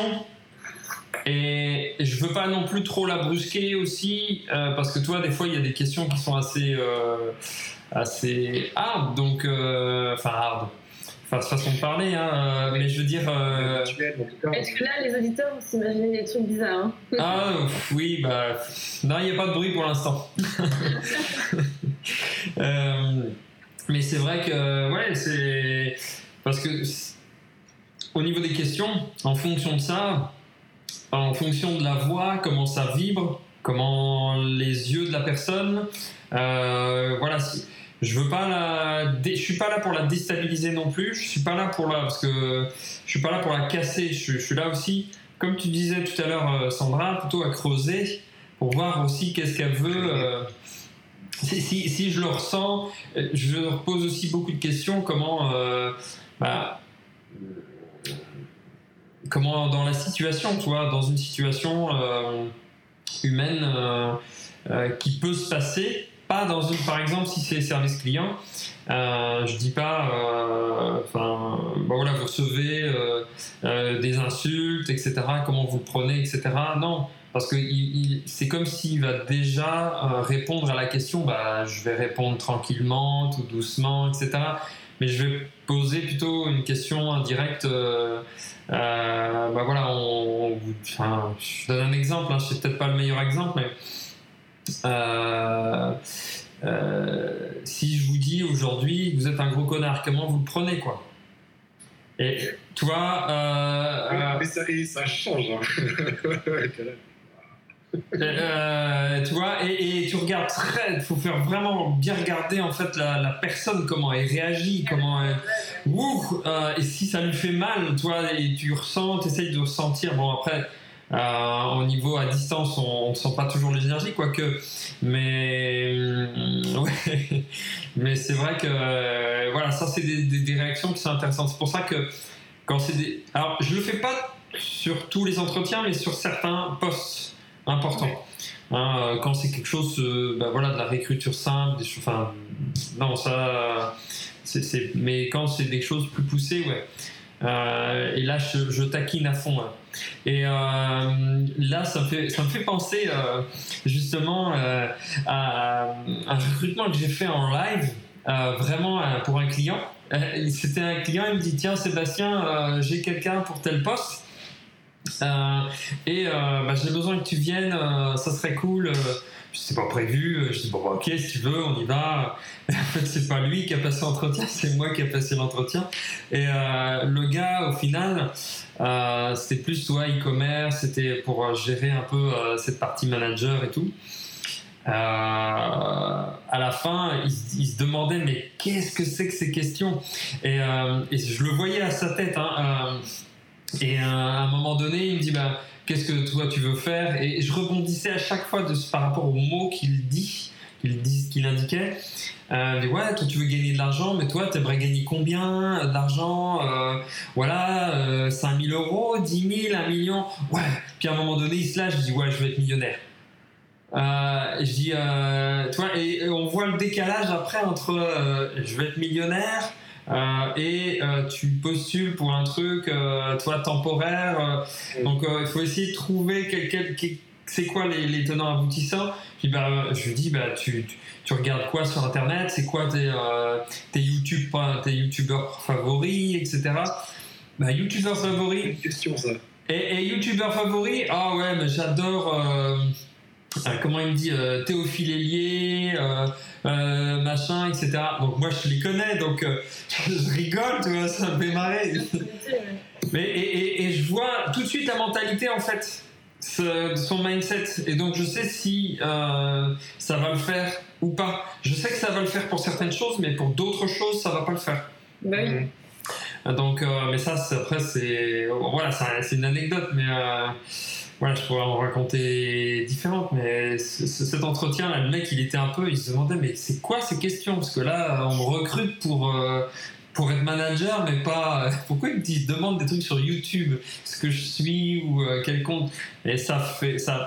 Ça montre, euh, voilà, s'il est tout le temps sur euh, Instagram, s'il est tout le temps à regarder des choses, mais ce qui était intéressant dans, dans, dans cette personne-là, c'est que il s'imprègne du bon mindset, d'un mindset. euh, donc je sais que lui, il va aller loin et s'il faut, euh, donc euh, il le fera pour atteindre ses objectifs. Donc voilà. Ouais, en Donc, fonction du poste, euh, c'est ça qui est intéressant. Mais souvent, en plus, les gens, ils nous remercient à la fin de l'entretien. Parce que finalement, ils ont tellement euh, aussi euh, répondu à des questions que eux s'étaient jamais posées. Ouais, exactement. Du coup, ça fait un espèce de coaching pour eux. euh, Ouais, tu leur apportes tellement de clarté, ouais. C'est clair, c'est trop, c'est trop ouf. quoi. Donc, euh, donc, soit le poste n'est pas fait pour la personne, mais c'est ok en fait. Mais au moins, elle, elle va plus clair pour ce prochain entretien. Donc, euh, c'est chouette aussi. Tu, parlais, tu parlais de la, la question euh, le moins de catastrophe, c'est une question que tu utilises. Moi, je l'utilise aussi pour mon Ouais, ouais, le branding. ouais. C'est- une de mes questions préférées. C'est, votre entreprise n'existe pas. Imaginez, ans- imaginez maintenant 5 ans dans le futur. quel, malheur il va se passer vu que votre entreprise n'existe pas pendant 5 ans Et tout d'un coup, les gens, tu sais, ils se lâchent et tout.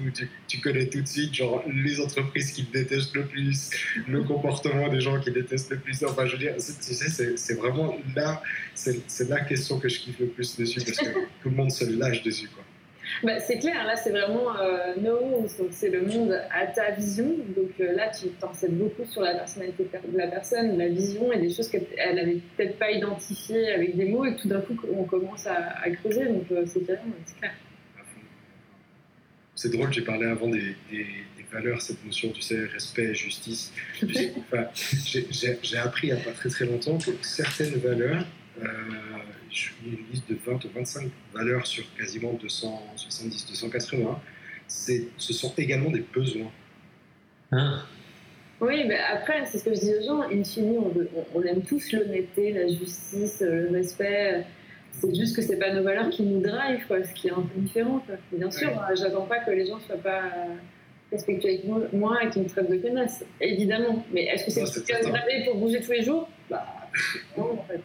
Pas moi, pour d'autres personnes certainement, mais pas moi en tout cas. Mais dans, dans, cette notion, ce qui est super intéressant, tu sais, je ne sais pas si toi tu vas jusqu'à euh, prioriser ou catégoriser un peu les valeurs. Si je te donne le cas de la valeur de justice, en fait, parce que la valeur de justice, c'est également un besoin.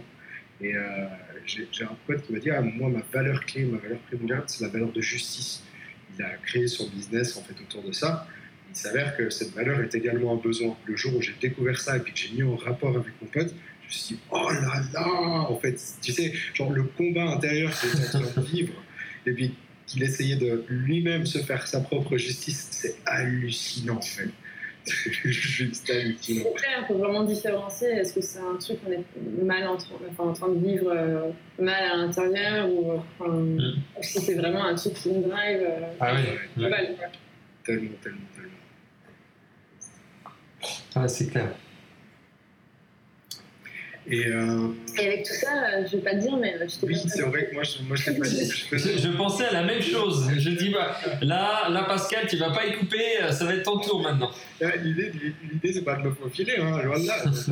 Écoute, alors moi, je suis, je suis expert en, en, branding et aujourd'hui, en fait, j'aide mes clients qui sont généralement des, des gens qui vendent leur intelligence. Euh, conférenciers, experts, euh, infopreneurs, ce genre de, clients-là, à devenir des marques. Super, je te coupe juste, mais c'est quoi être expert?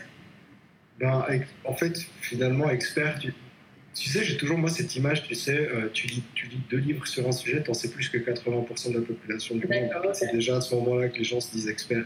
Le mot expert ne veut rien dire du tout. Et puis, euh, et puis, et puis après, après après, si ça peut t'aider, si ça peut t'aider, puis que tu te sens bien avec la, avec l'image d'expert, moi j'ai un peu du mal. Je te dis, euh, je te dis vraiment quand les gens me disent, euh, ouais Pascal, c'est un expert en branding, non, c'est un truc que je kiffe vraiment, tu vois. Et puis c'est quelque chose sur lequel, c'est lequel. Chouette, attends, c'est super. Attends, je, te rejoins. Donc, ce qui veut dire qu'il faut qu'on invente un mot qui remplace consultant, expert, et, et par nos tripes, ce qu'on aime faire. En fait, c'est ça. Écoute, écoute, tu sais quoi Je serais très très content d'être euh, d'être euh, mandaté par quelqu'un parce qu'il sait que je suis un passionné sur un sujet plus qu'un expert.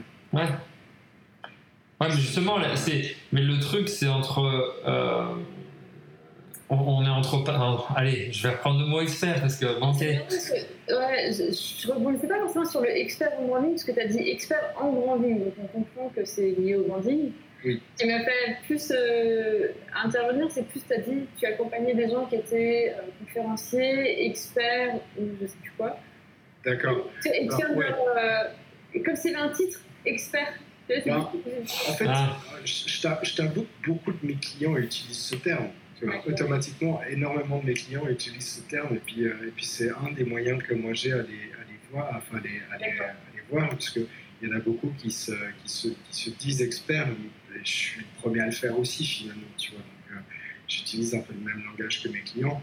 Dans cette, dans cette notion, euh, bah, ouais, rien, rien n'empêche que je serais beaucoup plus euh, aligné, à l'aise et content d'avoir quelqu'un qui me mandate parce qu'il sait que je suis passionné plus qu'un expert. J'ai pas de titre sur le branding, j'ai pas, j'ai, pas étudié le branding de manière académique comme toi tu aurais pu le faire avec, avec les études que tu as faites.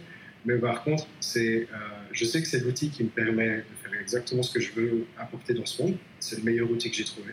Et, euh, c'est, quelque chose. Je, me lève le matin, je lis des trucs sur ce sujet, je vais me coucher le soir, c'est, toujours en rapport à ça. Parce que voilà, c'est, le kiff. Euh, donc dans cette, dans cette notion-là, bah moi, les clients que j'apporte, enfin, les clients que j'aide sont souvent des clients qui vendent leur intelligence ou leur savoir, principalement du service, des, euh, des infoproduits, ce genre de choses. Euh, et le but, à un moment donné, c'est de leur, euh, c'est de m'assurer, en tout cas les clients, les clients que je peux accompagner sont des clients qui euh, apportent du bien, vraiment du bien. Je les, je les, sélectionne dans cette notion où ils sont là pour changer le monde déjà, et souvent pour le mieux. Et euh, ils le font avec des valeurs de base, tu vois, qui sont dans le respect de leurs clients et dans le respect de attends, j'ai une vision relativement forte à déjà 5 ans, 10 ans, euh, que ce soit sur le fait d'aider les gens à devenir plus indépendants, à sortir de l'état de victime, à, créer leurs finances ou euh, tu vois, devenir libre financièrement. Ce sont des exemples comme ça qui peuvent sortir. Et ben, le boulot du branding, c'est principalement trois étapes. C'est comme toi tu le fais, on va gratter à l'intérieur de l'entreprise et surtout en fait de son boss. Donc énormément de coaching. J'utilise des éléments du branding en fait pour faire un coaching plus sur la notion des valeurs, de la mission, de la vision. Euh, comme je suis pas coach, je suis plus consultant en branding, mais en tout cas vis-à-vis -vis de mon client, j'ai cette, casquette de consultant en branding. Ça me permet d'être extrêmement clash avec mon client et puis de lui montrer toutes les incohérences en fait qu'il qu peut avoir dans sa boîte face à ce qu'il est en train de me dire. Et, euh, et comment on commence sûr, un, un, bon coach, normalement, c'est pareil. Ouais. Puisque la plupart ont, euh, ont peur de blesser leur... Le, le consensuel, etc. Alors, je, alors, je, je, je, ouais, je comprends pas. Je, là, je dis, ah, ça aide pas la personne, en fait. Clairement pas. Clairement pas.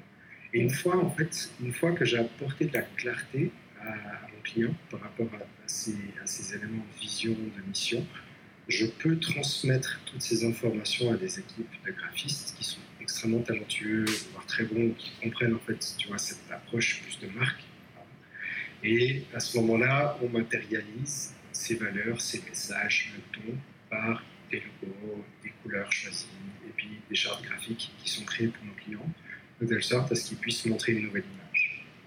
Concrètement, après, ce que ça apporte de manière tangible aux clients, c'est que comme ça devient une marque qui peut être plus facilement appréciée par les clients, et sur lesquels les clients peuvent se retrouver, s'identifier, euh, et puis même se rallier, eh ben, le client fait de moi, mon client à moi a besoin de faire moins de push pour vendre ses produits parce que automatiquement en fait il a, il a cette attraction qui se fait par le biais de la marque. Et euh, étape numéro 3, ben, on met en place après euh, une fois que le logo il est validé, les couleurs sont validées, comment est-ce qu'on change le site internet, est-ce qu'on enfin, travaille d'agence de communication, enfin d'agence de voilà, plutôt graphique. Voilà, voilà ce que je fais en, en trois étapes. Et donc justement, comment toi t'en es arrivé là? Tu disais que c'était quelque chose qui te faisait vraiment vraiment kiffer et que c'était ce que tu voulais apporter au monde. Qu'est-ce qui, qu qui fait que tout ça non, est, ça, ça, vient aussi, aussi d'un échec personnel en fait à la base. Euh, c'était, euh, je me suis lancé en tant qu'indépendant il y a six ans en arrière. Je faisais des petits sites internet pour des, des commerces locaux. Tu vois, je veux dire, euh, premier, premier, pas dans l'entrepreneuriat en hard selling où j'allais voir les, euh, le boulanger, la fleuriste du village et puis je me dis ah je, fais des sites internet en fait, à la base, je suis pur exécutant. Et euh, c'est cool, c'était mes premiers pas. Euh, tu vois, je veux dire, tu signes ton contrat pour un site internet à 1000 euros l'après-midi même où j'ai, l'après-midi même où je suis sorti de chez moi, tu vois, alors que j'avais la boule au ventre et tout. Et, et c'est un boulanger. J'ai refait son site internet depuis, mais il m'a dit c'est drôle, t'arrives en fait, parce que j'attendais juste le premier gars qui passe la porte pour, pour dire oui, tu vois ce sujet-là. Non, mais il dit. Yes. Ça, ça, traversait mon esprit, etc. Et puis je dis, ah tiens, dès que quelqu'un me propose un truc qui, euh, qui ressemble un petit peu, je voulais me lancer. C'est trop bien, tu vois. J'appelle mon mentor, mais genre cinq minutes après, genre, mais excité, mais comme, comme jamais, en disant, ah, j'ai mon premier client, j'ai mon premier client. Puis, bah, tu vois, le mentor dans toute sa splendeur. C'est bien, suivant. T'as encore 4 heures là, tu peux encore faire 4 heures pour aller en vendre d'autres et puis il me ramène tout de suite à la réalité. Donc, ouais, très chouette. Et euh, bah écoute, euh, pendant deux ans, trois ans, ça marchait bien, mais tu vois, toujours de manière très locale et très classique. Beaucoup de réseautage, euh, production, enfin création de services, tu vois, je crée ton site internet, mais je pose pas tellement de questions, je suis vraiment là plus en mode exécutant et, je réponds en fait à des problématiques que me sont données par mes clients sans creuser. Et euh, à, un moment donné, euh, premier, euh, premier contact avec le développement personnel, plus un, énorme client, vu que ma boîte commence à monter, monter. Premier gros, client qui met énormément de bâtons dans les roues et qui manque de peu de me faire mettre la clé sous le paillasson. Parce qu'en en fait, il s'était faufilé dans, un, s'était faufilé dans une faille de mes conditions générales, à demander des révisions, des révisions, des révisions. Et, euh, premier, contact avec le développement personnel. Euh, je dis, euh, je, dis en, 2000, en 2015-2016 environ aux gens qui étaient dans, dans le groupe de réseautage que j'étais en disant écoutez, euh, j'ai fait des choses bien, mais j'ai aussi fait des erreurs. Et puis, je me rends compte aujourd'hui que la façon dont je gère mon, enfin, que la façon dont j'opère mon business et puis ce que j'apporte, ça me convient plus. Euh, donc, euh, écoutez, bah, désolé. et puis, et puis, bah, aujourd'hui, je, je, veux vraiment, tu vois, commencer à avancer. J'ai été sorti de ce groupe de réseautage qui m'apportait 80% de mon chiffre d'affaires à l'époque. Ah oui. Ouais, ouais, ouais. Et euh, puis, ben, enfin, confiance sur le fait de dire, c'est pas grave, je vais trouver une solution, tu vois. Et puis, même si ça prend un an et demi, deux ans pour faire ce virage, ben, je le fais. Et c'est à ce moment-là, en fait, où les, premiers mots, tu vois, ça a commencé par moi en tant qu'humain, la notion de valeur, la notion de mission, qu'est-ce que je veux faire, etc. Et, euh, dans le chemin, tout d'un coup, le mot branding arrive, et puis je me rends compte que, autant sur un aspect extérieur qui était le premier aspect qui m'a frappé, ça se fait des beaux logos, euh, tu vois, des, moi, moi, je veux dire, je kiffe les publicités. Je veux dire, tu vois, mon émission préférée à l'époque, c'était Culture Pub. Parce que je, ça, me, ça, me ça, me faisait délirer. Je trouvais avait... Exactement. Il n'y avait rien de plus drôle qu'une bonne publicité. Tu vois. Je veux dire, on arrive à t'enfiler un produit, t'en rigoles. C'est trop cool. Et, euh, et, ensuite de ça, bah, arriver un peu plus sur l'aspect interne et intérieur en fait, à l'humain. Et je me suis dit, bah, en fait, c'est exactement ça que j'ai fait pour moi mais en cherchant tout seul. Et euh, bah, à force de, me documenter, de me documenter, je me suis rendu compte que finalement, euh, si mon entreprise euh, battait de l'aile à un moment donné ou était dans des situations difficiles, c'est parce que sa marque n'était pas établie et puis que les choix conséquents à ce, à ce manque de, de, de, support solide bah, ont, généré, ont généré les difficultés que j'ai vécues. Et du coup, ben voilà, c'est comme ça que je suis arrivé en fait sur ce mot magique qui est le branding un peu, un peu à la mode là ces temps. C'est très bien parce que finalement, euh, je veux dire, euh, ça permet de faire prendre conscience aux gens. Mais ben, pour combien de temps? Dans 5 ans, il, 5 ans, il y aura une, nouveau, une, nouvelle hype sur autre chose, mais euh, autant profiter. Quoi. Et, et, voilà, en fait, le branding aujourd'hui, c'est mi-chemin entre coaching pour business, clairement, et puis, euh, et puis on fait les choses jolies, mais alignées, alignées à des valeurs profondes. Ouais. Donc, euh, donc voilà, mais vraiment, le, enfin, ouais, c'est, c'est, c'est le kiff total. Quoi. C'est un, peu comme, tu vois, un peu comme toi quand tu, euh, quand tu, quand tu me parles de, de, des transformations que tu vois avec tes clients, quand, je, quand, quand je, peux, euh, quand je peux aider, quand je vois les, les résultats que j'ai avec les clients, les retours, tu vois, que les clients des clients arrivent en disant Ah tiens, je me suis attiré. Tu sais, moi, un, un, des, un des kiffs, je ne sais pas si tu as comme ça des jalons ou des, ou des kiffs comme ça je me réjouis du jour où un de mes clients va m'envoyer une photo d'un de ses clients qui s'est tatoué son logo sur le corps. je sais que ça existe. J'ai déjà vu, déjà vu des infopreneurs qui montrent, tu vois, genre, j'ai des clients qui sont tellement fanatiques, qui kiffent tellement en fait ma marque, qui se sont tatoués mon logo sur le, le logo de mon truc sur leur corps. Je veux ça un jour de ma vie, tu vois. C'est, voilà, pour moi, ça se fait. Dans ton vision board? Hein? Clairement, clairement, c'est fait déjà. C'est fait. C'est euh, à quel endroit Je veux savoir. Euh... non, mais écoute, c'est le bicep. C'est. Euh, euh, ah, j'aurais cru ailleurs, mais. Euh, c'est le blog de fitness, Nerd Fitness, qui, qui est un gros gros infopreneur et tout. il a halluciné le jour où, il, pendant un bootcamp, il y a un des gars qui a débarqué puis il a dit. Enfin, il était genre ultra content de voir, tu vois, l'infopreneur qui donnait le bootcamp. Puis l'infopreneur regarde le biceps et puis il voit en fait la moitié de son logo dépasser du t-shirt. Il dit non mais c'est pas vrai. Puis il demande de soulever le t-shirt et c'était son logo qui était tatoué. Et là, en fait, il s'est rendu compte qu'il avait passé un palier en fait à ce moment-là, en disant je me rends compte que j'apporte plus que simplement des exercices physiques, tu vois.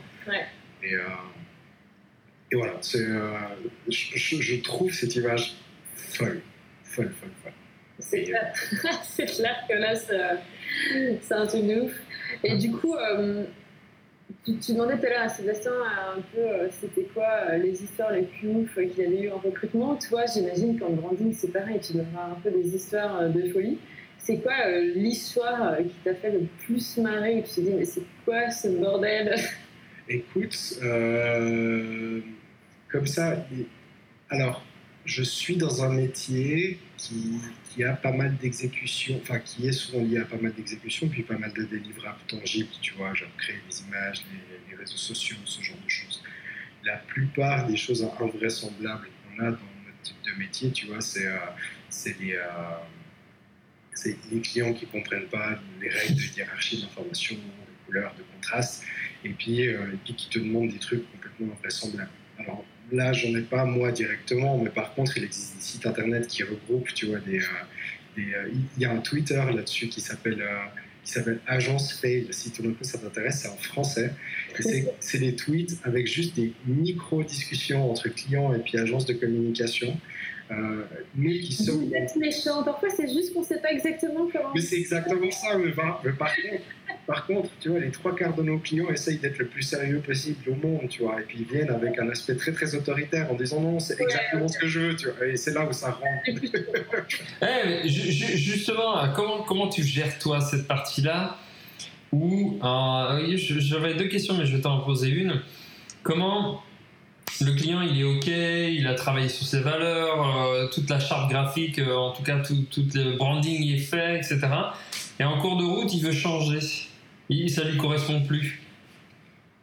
Euh, alors, je le, remets, je, remets devant le, je le remets devant le fait accompli en disant que ce qu'il avait défini à une époque, il a, il a été d'accord d'avancer avec ça. Et ça a été un accord qui avait été fait à l'époque.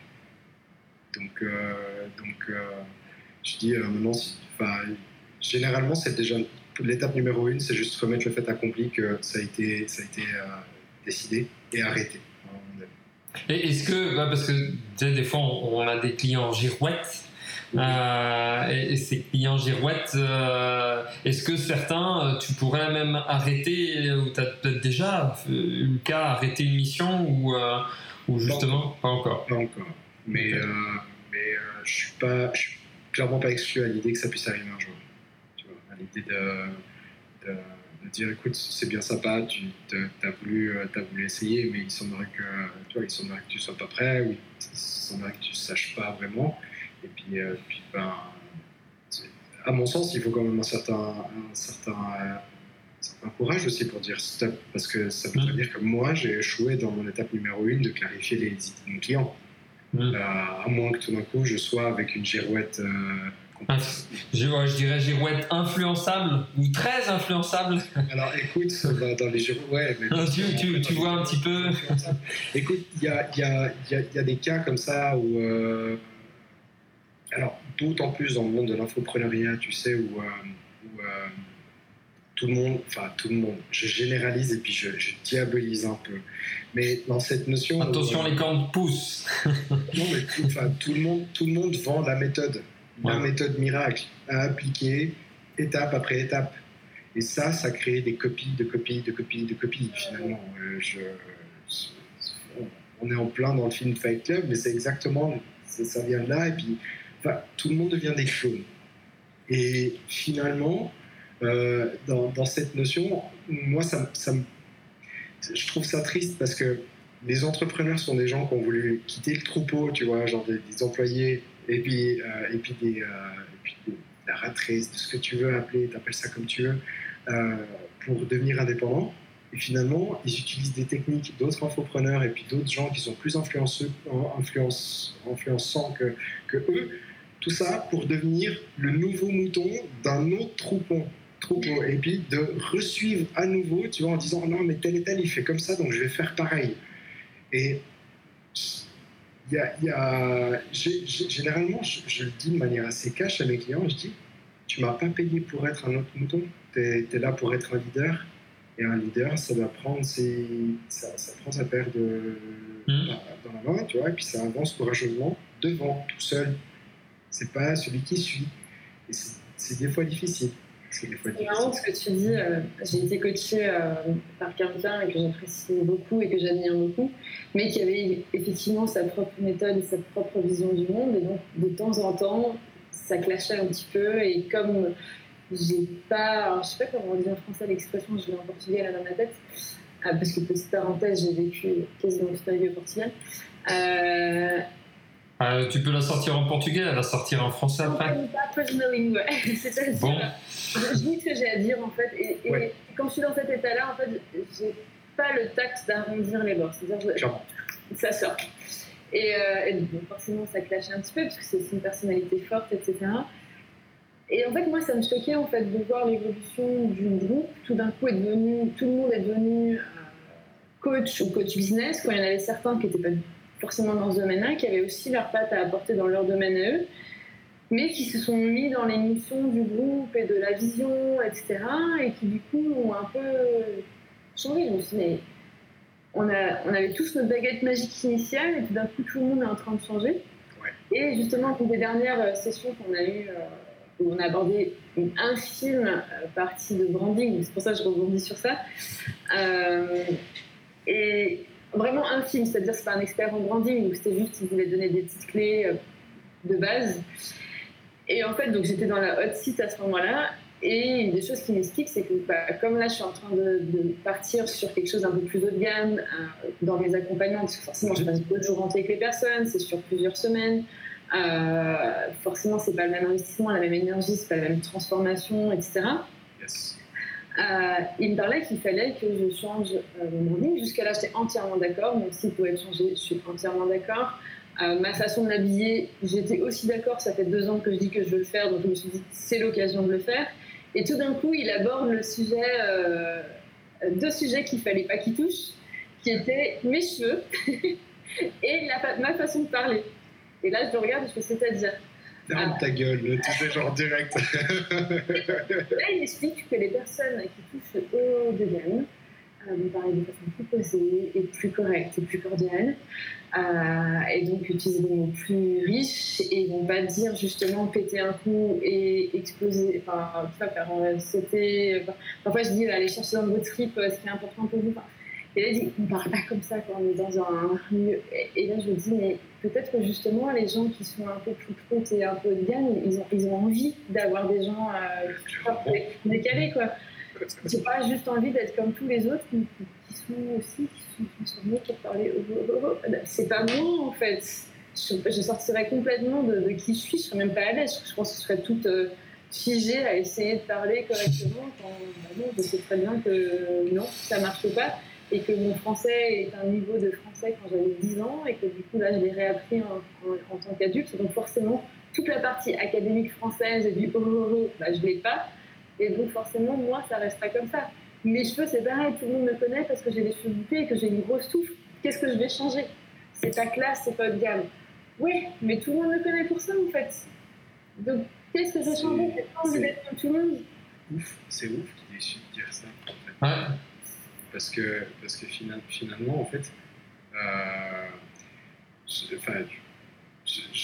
j'ai un truc qui me vient en tête. Tu sais, on dit fais, fais de tes défauts les meilleures forces. Bah, ah oui. Et puis finalement, là, je veux dire, il t'a, sorti deux trucs qui sont, euh, qui sont soi-disant, tu vois, euh, pas bons à ses yeux. Mais en, réali- en réalité, c'est pour ça que les gens vont payer beaucoup plus cher chez toi. en fait. Mais c'est clair, les gens, quand ils viennent chez moi, c'est parce que bah, je suis la nana cool, euh, qui parle un peu n'importe comment, et puis qui va s'ouvrir très facilement, et qui va rigoler, et qui va pas parler euh, ouais, en mode euh, très sérieux, quoi. Je ne peux même pas, en fait. De toute façon, c'est ce que je dis aux gens quand les gens me disent il y a des fautes d'orthographe et tout ça. Bah ouais, mais j'ai un, un niveau CM2 français, vous voulez que j'écrive quoi? Que j'écrive comme un docteur, en vrai? Bah. Bah, comment ça? T'as ton doctorat mais Voilà, voyons Sandra, euh, ça va pas ça? J'ai fait- toutes mes études à l'étranger, donc ouais, effectivement, je pourrais écrire beaucoup plus formellement, etc. Ça me prendrait certainement deux semaines à. Mais ce serait même pas moi. Et puis après, quand je suis avec les gens, juste je m'emmerderais en fait. Ouais. Et, euh, et avoir cette notion euh, de. Ouais, il faut sortir des cases, il faut oser en fait être soi-même. Et je pense que sur ça, on est assez aligné dans le message. Et, dans ce que j'ai compris ces derniers mois, à chaque fois que j'accompagne mes clients, c'est qu'en fait, ma force, c'est justement ça, c'est d'oser être moi-même. Et c'est ce que je transmets à mes clients dans tous mes programmes. Et c'est comme ça qu'ils deviennent justement invincibles. C'est en à chercher qui ils sont vraiment et pas en accord avec ce que leurs voisins leur demandent. Donc, tu représentes l'expérience qu'ils veulent vivre en fait. Euh, Il n'y a aucune raison que tu, que tu, euh, et puis tu changes d'expérience. Enfin, qui tu es pour, euh, tu vois, si les gens changent d'expérience, les gens vont venir pour cette expérience-là. C'est ça qui est, c'est ça qui est magnifique. Ah. Ça, ça serait, ça serait qu'avoir un langage fourni te donne obligatoirement, je veux dire, plus de millions? Re- Regarde Gary Vaynerchuk qui est, qui est genre le gars, le gars, tu vois, qui, qui, qui utilise. Enfin, c'est le seul mec sur, sur euh, Instagram qui peut se permettre de dire mon compte il n'est pas banni, pourtant je dis un juron par vidéo de 3 minutes. Et, mais parce que ça fait partie de sa personnalité, et puis, les gens mais le payent pour ça. Et c'est là où tu te dis attends, il y a des gens qui vont payer genre 10, 15, 100 fois plus cher euh, des millions de dollars pour avoir des conseils d'un mec qui va, qui va à un moment donné les insulter. Mais ça fait partie de l'expérience. Et euh, bah, en branding, c'est le ton, on appelle ça le ton, la voix que tu utilises. Euh, je veux dire, euh, bah, si, si Nike avait été consensuel, Just Do It, on l'aurait jamais eu. On l'aurait jamais eu. Et euh, on aurait dit, euh, ils auraient fait du Adidas en disant euh, Nothing is impossible. Tu vois, et puis je veux dire, tout de suite, t'es un tout petit peu, un peu moins fort. Quoi. Ouais, c'est clair. Donc, euh, donc Ouais, je- je- ça, ça, ça amène une question aussi. Est-ce que les codes d'aujourd'hui se transforment en d'autres codes ou plutôt en authenticité? Parce que c'est vrai qu'il y a. il y a- il y a- Enfin, je balance la question, toi, ça fait rebondir à ça, à l'expérience de Sandra. Euh, ok, si tu veux rentrer dans, certaines, euh, dans, un, dans un certain cadre pour toucher un autre public, tu as certains codes. Alors, En fait, non. Euh, là, là, j'ai les réponses très très arrêtées. Je veux dire, un leader, ça casse les codes et puis ça crée des nouveaux codes. Oh, punchline. Mmh, ça c'était l'idée du jour il est là pour créer des nouveaux codes, en fait. Euh, Il y a- il y Ah, a- il y a D'un coup, je me dis, ah ouais, j'ai bien fait de. Sinon, bah, sinon tu es un suiveur, en fait. Sinon, tu continues de suivre, ouais. C'est bien d'appliquer certaines techniques qui fonctionnent, certains trucs et tout. Je- Ouais, clair. Aucun. Mais bien sûr, Carrément. C'est ça que les gens bien sûr. Mais Je veux dire, euh, bah, rega- regarde bêtement le, le branding de Apple. Le branding de Apple, en fait, euh, au moment où, euh, où Jobs est, retourné- est revenu en fait, chez Apple, la première campagne de branding qu'ils ont fait, il a montré, bah, tu vois, les Einstein, les euh, Martin Luther King dans leur publicité, tu vois, dans cette publicité Think Different. C'était que des leaders qui avaient changé les codes de leur, de leur environnement, de leur société, à leur façon. Et, et ça, un. enfin, voilà, si tu, si tu, si tu prends pas le risque de révolutionner, révolutionner, révolutionner les codes, bah oui, à ce moment-là, tu choisis de rentrer dans un cadre. Et là, je suis entièrement d'accord.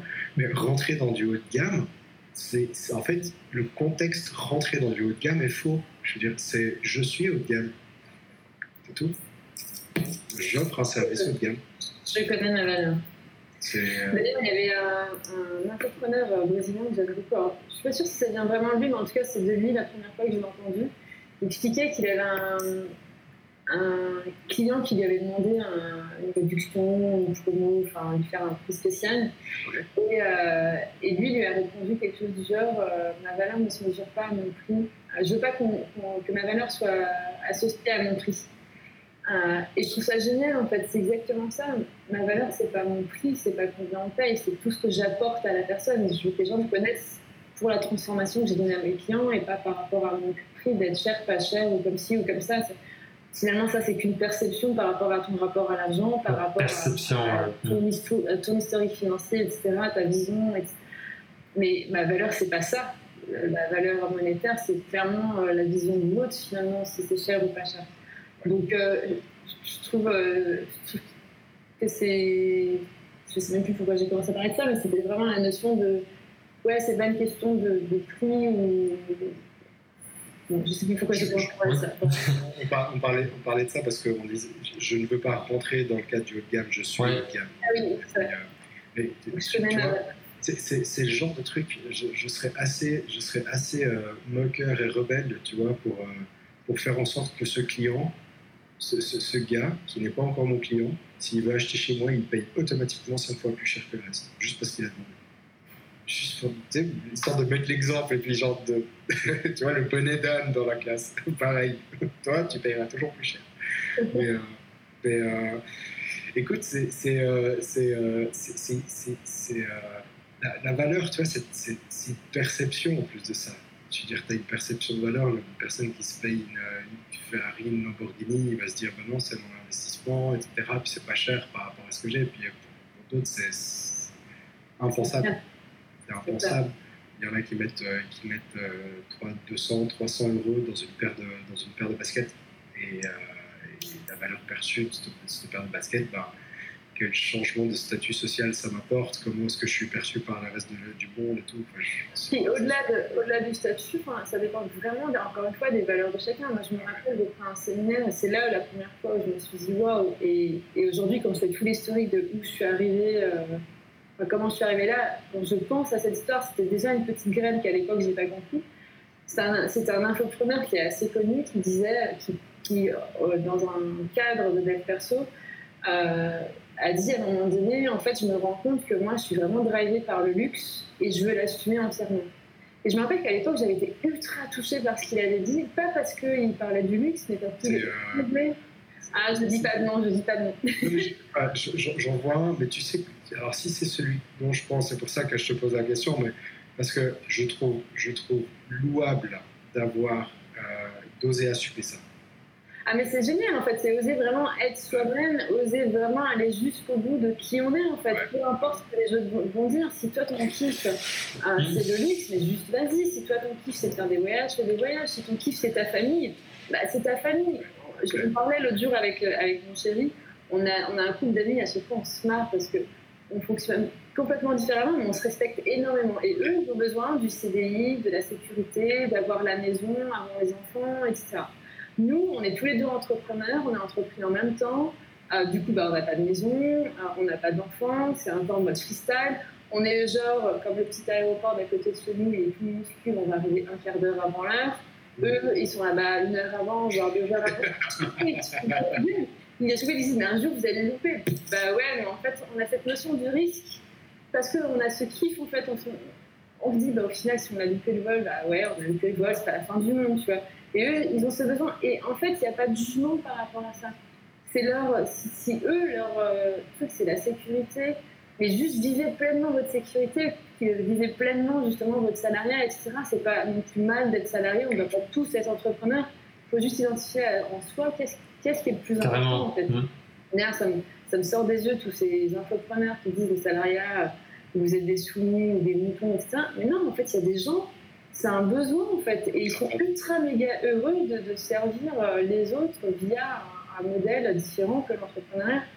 Euh, et, et je pense que ça, c'est important que chacun puisse se connecter à ça. Euh, on n'a pas besoin tous d'être coach pour euh, aider le monde, on n'a pas tous besoin d'être entrepreneur, etc. Et pouvoir se connecter vraiment à soi-même et l'assumer pleinement, je trouve, je trouve ça beaucoup plus louable que faire semblant qu'on veut quelque chose qu'au fond de soi, on ne veut pas en fait. Ouais.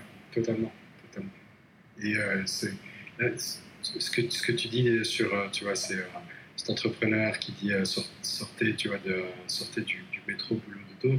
C'est c'est dan- c'est dangereux parce que finalement, en fait, dans la volonté d'aider, tu peux en sortir quelques-uns de leur bon chemin, tu vois. Euh, Ouais. Après, après il, est- il se- il sera toujours qu'à moitié responsable de cette sortie Oui, de route parce que Mm. personne n'aura choisi de, de- de faire germer cette graine. Mais, euh, mais c'est euh, c'est- c'est- c'est vrai que bah, heureusement qu'il y a des gens qui, euh, qui euh, ouais, les mots me manquent, mais qui, qui vont accepter ce- le système qui leur est présenté, puis qui vont accepter la sécurité que ce système Euh, moi, je rebondis, c'est c'est toujours pareil. Ouais, mais c'est en pleine conscience. Ouais. Si tu le fais en pleine conscience, ah, c'est ok. Oui, c'est vrai. C'est, Oui, c'est c'est, euh, enfin, tu vois, euh, enfin, moi je le vois comme ça. Et quand on a qui ont fait ce chemin euh, pour être peut-être entrepreneur et au final ils reviennent salariés ou, ou ils voient ce qu'il y a à faire mais ils sont pas prêts à faire ça ou ils n'ont pas envie de- d'être dans cette situation-là. Et ils disent, ben, moi, je suis très bien sur ce que je fais, j'apporte ci, j'apporte ça, etc. Et, et c'est ok. C'est ok, ils, sont, ils le font en pleine conscience. C'est clair. J'avais un coaching comme ça que j'ai fait euh, dans mon programme en ligne. Tous les mois, je fais un coaching en groupe où je réponds à des questions. Et je ne sais plus comment c'est sorti, mais à un moment donné, expliqué cette notion que tout le monde n'avait pas besoin d'être coach pour, euh, pour aider euh, les gens. Et je, je sais pas, j'ai donné l'exemple, par exemple, de, mon assistante administrative, qui n'est pas coach. Mais en fait, elle, son délire à elle, c'est justement, elle kiffe les tableaux Excel, la paperasse, etc. Et en plus, elle sert le monde via, via, le, via mon entreprise et d'autres entreprises, en fait. Et je trouvais ça génial de me dire, bah, moi, je sais que mon délire à moi, c'est la paperasse, c'est la compta, c'est faire des Excel que moi, j'aime pas. elle, elle aime. Et qu'on puisse se câbler toutes les deux en disant, bah, on a chacune notre expertise et on fonce, en fait. Et de là, je ne sais plus comment j'ai parlé d'agriculture. Alors, tu vois, je suis partie dans, dans mon délire, dans ma tête, dans le coaching. Et que je disais, bah, c'est pareil, les agriculteurs qui, qui donnent du sens à leur métier, qui se disent, waouh, mais en fait, tous les matins, je me lève et du coup, je vais aller euh, planter, j'en sais rien, des carottes, j'invente un truc. Et que derrière, ça va donner des bons nutriments à des familles, euh, que ça va les nourrir, mais en plus, ça va aider des commerces à aussi faire leur chiffre d'affaires et nourrir leur famille. En fait, en fait, il faut aller dans des échelles de. Ouais, de gratitude, de- En fait, c'est une chaîne infinie qu'on est tous Sûr. Et à ce moment-là, c'était juste hilarant. que J'ai une dame qui, qui dit Mais Sandra, je suis en larmes. En fait, je suis administratif pour mon mari qui est agriculteur. Alors, juste, Tac et je peux imaginer à quel point j'étais, j'étais contente à la fin de juste lui redonner un sens. Elle dit Mais je n'avais jamais vu à quel point, grâce à mon travail, J'ai impacter les gens à avoir euh, une meilleure alimentation à la maison. Parce que, bah oui, il y avait plein de chaînes avant, avant cette, cette finalité. Ouais. Elle aidait à faire. Et je pense que c'est super important pour les gens de, de, de se reconnecter en fait à ce qu'ils font, pourquoi ils le font, et de ne pas juste ah oui, je fais l'administration pour que mon patron s'empoche l'argent, mais au fait, finalement, qu'est- qu'est-ce que ça permet de faire à l'entreprise Quoi Toute la chaîne euh, finale en fait? Il y a un- Il y a ce, il y a ce chemin, il y a ce chemin que nous on, a- on apprend plus souvent dans l'entrepreneur. Tu sais, cette, moi j'avais entendu de la tulipe, mais je sais que c'est pas le seul à le dire. Tu sais, cette notion de la gratitude. Tu vas au restaurant, tu prends un plat. D'un coup, tu te dis, qu'est-ce qu'il a fallu pour Mm. que je puisse avoir ce plat juste dans mon assiette là ce soir. C'est clair. Là, tu fais le chemin en arrière en disant, qu'est-ce que ce que je suis en train de faire, une cellule de ca- case Excel pour être dans le plus, euh, dans plus euh, petit, génère, tu vois, dans le, peut générer dans le futur. C'est euh, assez, c'est- voilà, c'est- tu parlais de cette notion de conscience, on est en plein dedans, quoi. Ah oui. Et, quand tu es, aligné, et que tu te sens bien avec, avec ça, avec ce, tu vois, ce, déploiement complet, euh, En fait, moi, c'est ce que je, transmets dans les entreprises. Plus l'équipe est dans le flow, elle comprend, elle est dans le focus, elle, est alignée, etc., ben, les résultats mais sont, sont d'une puissance euh, phénoménale. Il n'y a rien à dire. Alors que quand tu as quelqu'un qui est plutôt tyran, qui est pas clair euh, dans ses directions ou euh, euh, qui regarde le moindre chose de la personne, qui épie, euh, bah, la personne, même si elle, elle se sent dans le flow, elle restera pas ou elle- ça va bloquer. Donc ça va, il va y avoir des rouages qui, qui vont pas aller dans le sens du développement. Donc ouais, c'est clair. C'est clair que la, la, la conscience, mais la conscience est, est bonne pour les salariés, mais elle est bonne aussi pour euh, l'entrepreneur, toi, euh, pour l'équipe, quoi. Oui. Je pense que ça, toi, tu le vois, tu le vois plus souvent. euh, Moi, je, je sais que des fois, en tant que, en tant que tu vois, donneur d'ordre ou de consigne, euh, il, me, il me manque, il me manque encore, tu vois, un peu de subtilité ou il Ah, me c'est- manque encore, tu vois, de, de finesse, on va dire, dans la façon dont je peux transmettre les informations de telle sorte à ce que ça, je puisse amener les équipes qui bossent avec moi dans un état de flow. Euh, euh, Ouais, je vois. Bah, c'est- vrai que là, il y a beaucoup de paramètres à prendre en compte. Ça dépend des boîtes, ça dépend du système de chacun, des systèmes des équipes.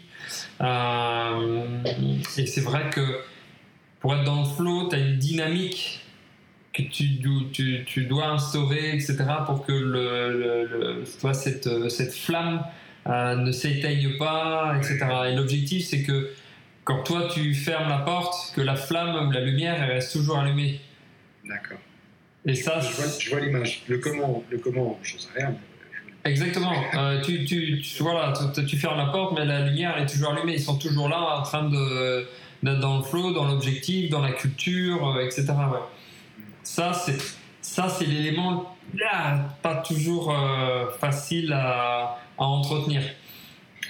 Le comment, est-ce que c'est pas finalement euh, quand tu as une nouvelle mission avec un nouveau client, toi tu sais pourquoi tes, tes- tes collaborateurs sont là, tu sais qu'est-ce qui les fait kiffer, a priori, enfin, vais chercher l'identité, sinon je t'invite à le faire, d'aller chercher justement euh, de faire le lien entre pourquoi ils sont là et le nouveau client. Si, si eux, leur délire, euh, bah, un peu comme toi, c'est de pouvoir faire en sorte que l'entreprise, au-delà du logo, elle puisse transmettre qui elle est vraiment et qu'il y ait vraiment une culture d'entreprise et que c'est leur délire à eux, bah, peut-être de montrer, bah, ce client, il nous demande ça, on va pouvoir aller chercher sa culture à lui et aller faire toujours le plus. Ouais.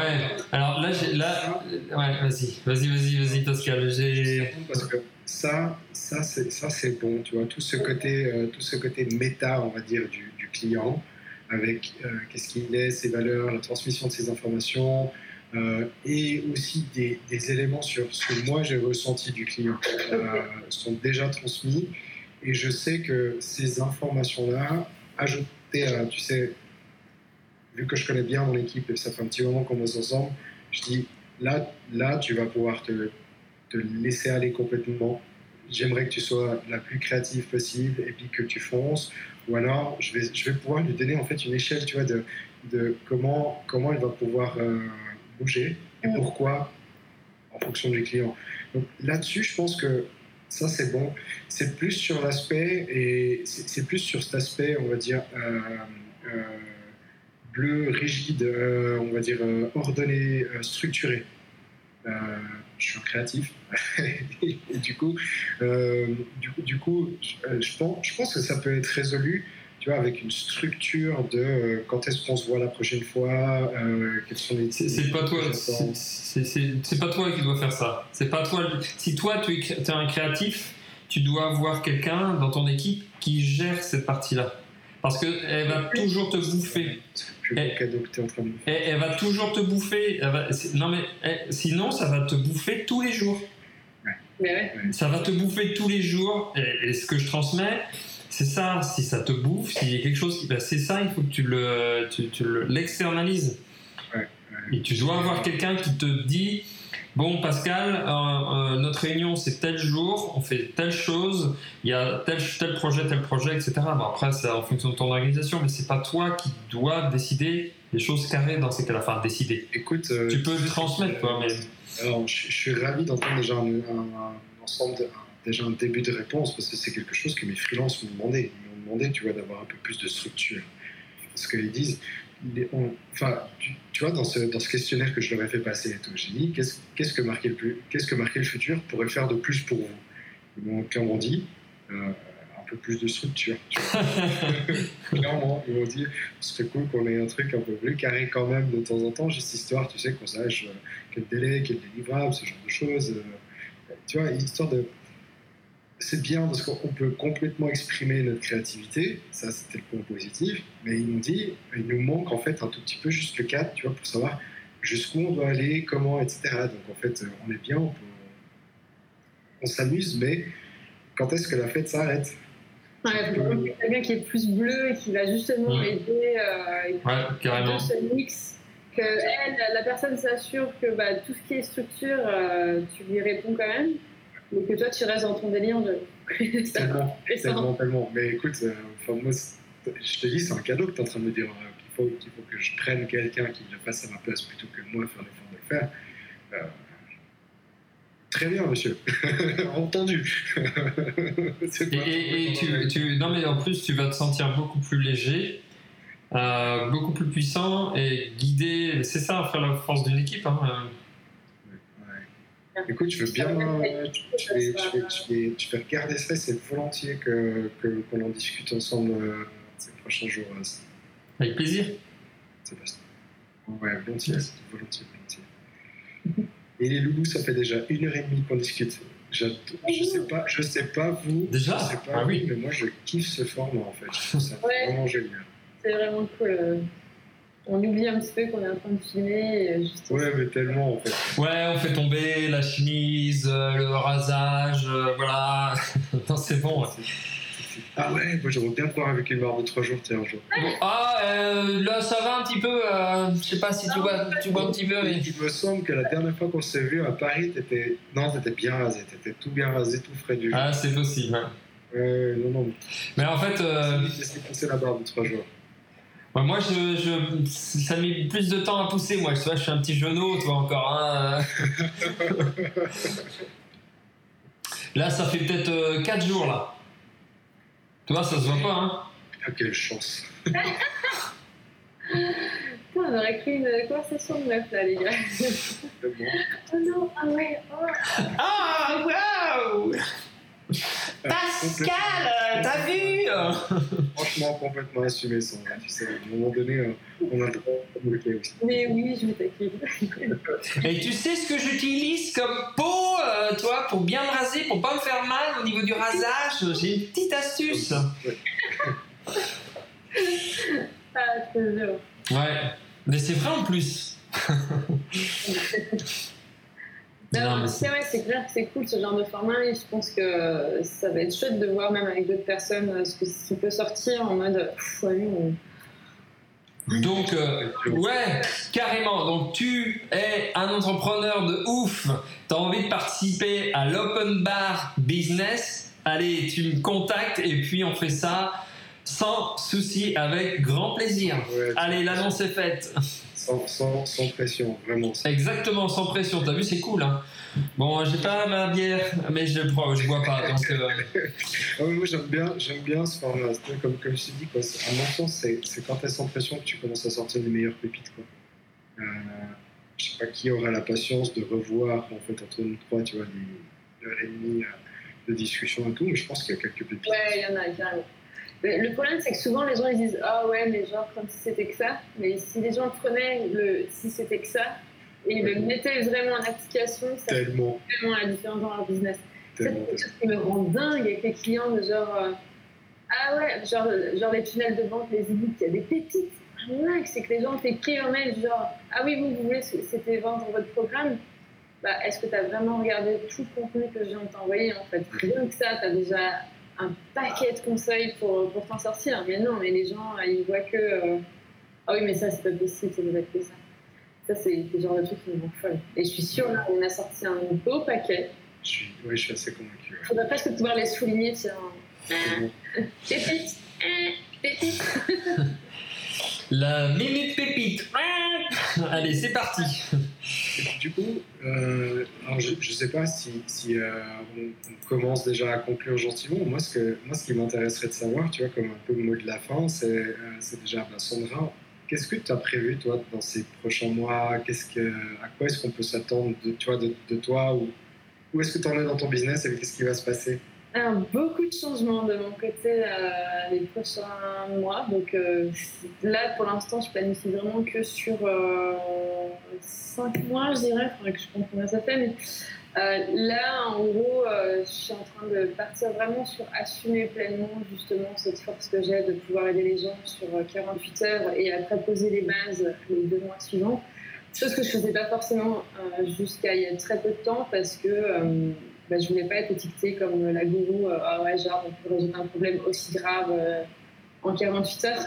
Et donc j'avais du mal à assumer publiquement euh, ce que je faisais. Et en fait, là j'ai vécu des coachings tellement forts ces derniers mois, je me dis putain, mais je vais montrer au monde en fait. Il faut absolument que j'aide les Ouais. gens à, à se libérer de tous ces biais, à cette pression, à vraiment être sont et d'arrêter de juste d'être fatigué, de se trimballer le truc et d'être du coup à deux doigts d'abandonner des choses importantes.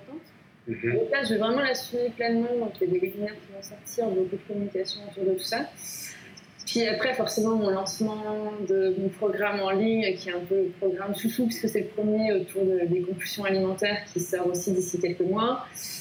Je vais possiblement faire un séminaire cet hiver, donc ça s'affine de plus en plus. Donc une avant-première, Euh, c'est pas encore sûr à 100%, mais 80% sûr que je vais lancer ce séminaire parce que je kiffe trop la scène, je kiffe trop, euh, genre ça me manque grave d'être sur scène. Et donc je veux vraiment créer un truc euh, autour de, bah ouais, d'oser être, oser être soi-même. Donc je pense que ça s'appellera sûrement un truc genre c'est ma vie. Je pense que je vais laisser ma communauté choisir euh, le titre, mais un truc autour de, tout mon travail finalement. Et petite coquette personnelle, au mois d'octobre, je serai à l'Olympia. Je ne sais pas encore si je serai sur scène, mais en tout cas, je serai à l'Olympia pour un, pour un espèce de concours d'entrepreneurs. Donc, je suis très contente d'être à Yes. l'Olympia, puisque c'était une des choses de, de mon vision board, d'être dans une scène aussi renommée. Donc, euh, ça va se concrétiser. Et félicitations. Merci. Yes. C'est ça? De quoi? En portugais, on dit parabéns. Parabéns, ouais, c'est ça. Ouais, c'est ça. Ouais, bah, écoute, félicitations. Merci. Yes, ouais, carrément, carrément. C'est bien.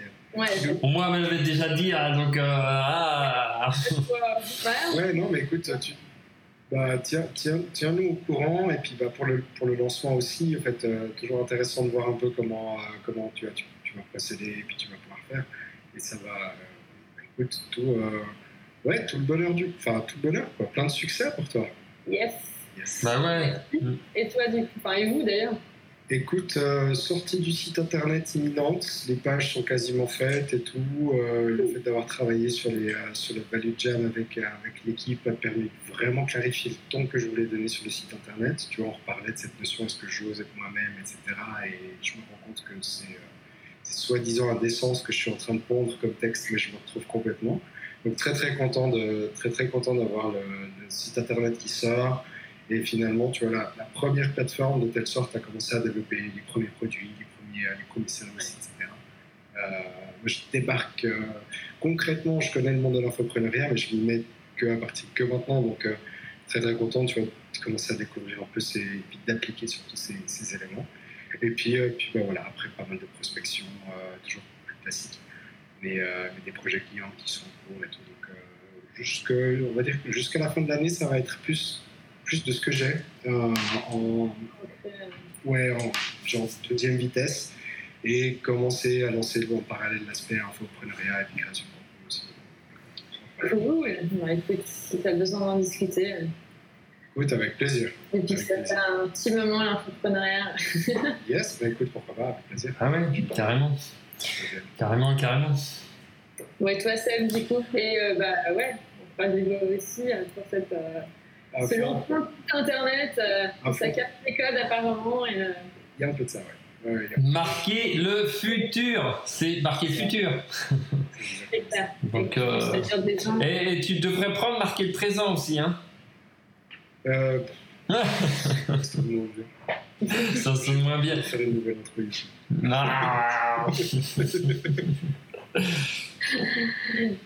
Ouais, génial. C'est- Tu, tu penses sortir quand ton, ton site web alors, euh, Pascal? Écoute, le week-end est fait pour bosser, quoi.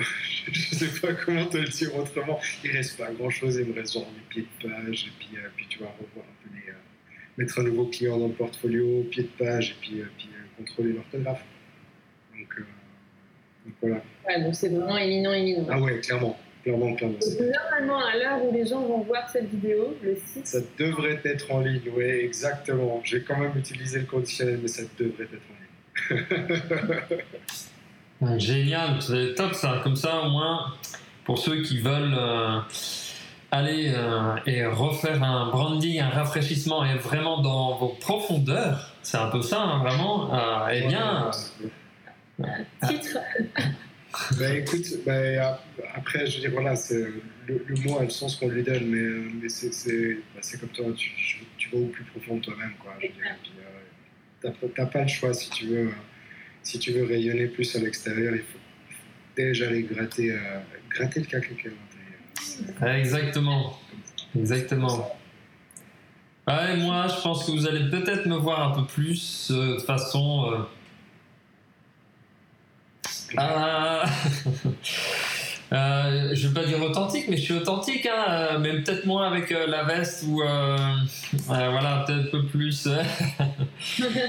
Avant. Avant. Déjà te voir un peu plus. De, oui, de voir un peu plus, ouais. Déjà, c'est pas c'est un exercice qui est pas toujours simple, hein, tu vois, même si toi des fois on, on est voilà devant le prompteur ou devant la vidéo, on s'habille bien, etc. Alors pour certaines vidéos ça peut le faire, pour d'autres non. Donc euh, je pense que ouais, c'est un, un, travail que je vais faire, euh, être plus, beaucoup plus... Euh, parce que c'est ce qu'on me dit souvent que par rapport à ce qu'on quand on voit sur internet ou quand on voit par rapport à mes photos ou autres, on dit mais je pensais pas que tu étais comme ça parce que quand je discute au repas, les mecs ils me disent mais ah ouais, mais t'es pas du tout le même hein, gars. C'est cool en fait. ouais, exactement. J'ai ah bon, pourquoi tu me dis ça? J'ai l'air d'avoir un truc dans le cul, c'est ça? Vas-y, dis-le. Putain, mais merde, tu fais chier. ok, donc qu'est-ce que je peux faire, merde, pour ça?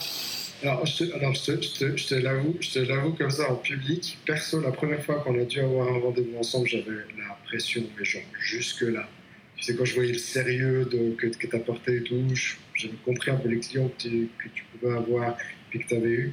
Je disais, oh là là, je vais être avec une pointure. En plus de ça, tu vois, tu, te montres tiré à quatre épingles sur ton site. Je te jure que j'avais, mes gens, la pression. Vraiment. Puis après, au, bout de 10 minutes, on commençait à discuter, on s'est dit, ah, on peut se tutoyer et tout, puis c'est bon, c'est fini. Alors, les 10 premières je te juste. J'étais bien droit dans ma chaise et tout. Ah, mais c'est drôle. C'est drôle parce que tu vois, en fait, euh, moi je me sens super accessible. Et voilà, au niveau ouvert, au niveau des conversations, euh, tu, tu m'abordes euh, bah, dans, un, dans un, event, il n'y a pas de souci. Toi, on discute, je suis pas à dire. Je n'ose même pas te demander un conseil, quoi. Ben non!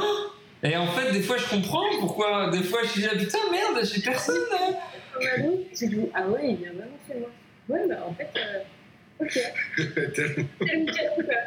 J'avais halluciné. Euh, c'est vrai, non, ma merde, attends. Là, c'était un peu différent parce qu'on avait vraiment eu l'occasion de parler un petit peu plus.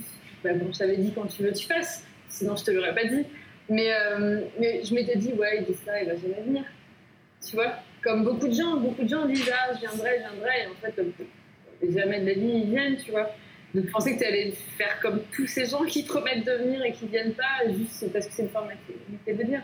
Moi, je me rappelle, c'était pareil. Hein. J'avais l'assentiment, bah, la pointure, inaccessible, quoi. on va le dire publiquement, on est en train de te rabâcher et tout. Non, non, mais. En fait, c'est juste un truc de fou. Moi, les premières fois, pareil, j'avais limite pas trop parlé, pas trop déposer et tout ça. Bon, après, c'est parce que j'étais une bébé euh, entrepreneur, donc forcément, ça m'impressionnait. Et toi, tu parlais de Lyon et ça. Moi, je me disais, ah ouais, moi, avec mes cinélos, je sais pas, voilà.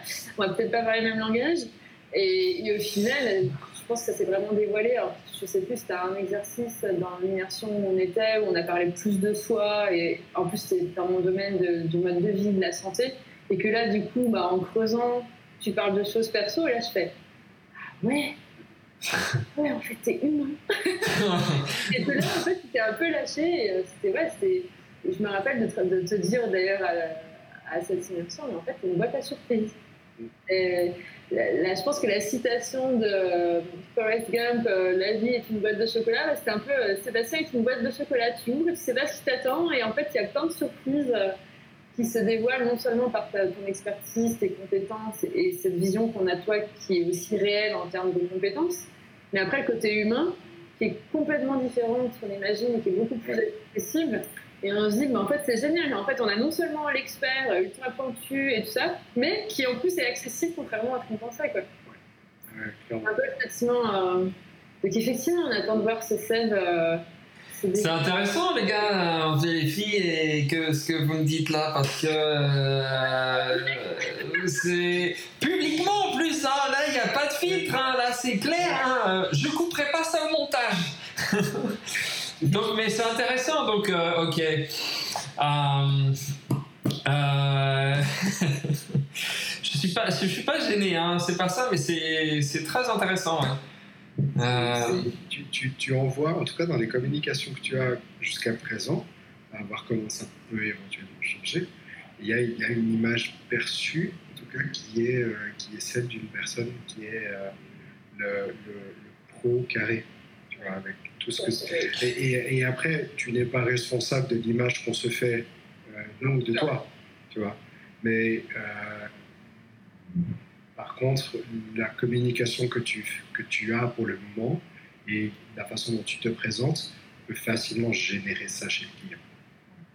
Ouais, bon après c'est- vrai que euh, bah, ne serait-ce que par rapport au, bah, au passé, aux expériences et tout ça, c'est c'est difficile de, je sais pas qu'après comment, euh, soit je le dis moins, soit- enfin après j'en sais rien, mais je veux dire toi, euh, Tu, tu vas, tu vas trouver, tu vas trouver, Ouais, En fait, ouais. tu vas trouver très vite et tu verras la, la, la, la- le- ton, ton juste milieu, euh, tu, tu, vas, tu vas le trouver rapidement. Quoi. Tu vas le trouver rapidement. C'est clair, le but c'est de transformer tout ton discours, ta communication, c'est sûr. juste faire le petit clic qui fait Ouais, ouais. qu'il y a plus de toi dans ta communication et tout d'un coup c'est Ouah Totalement.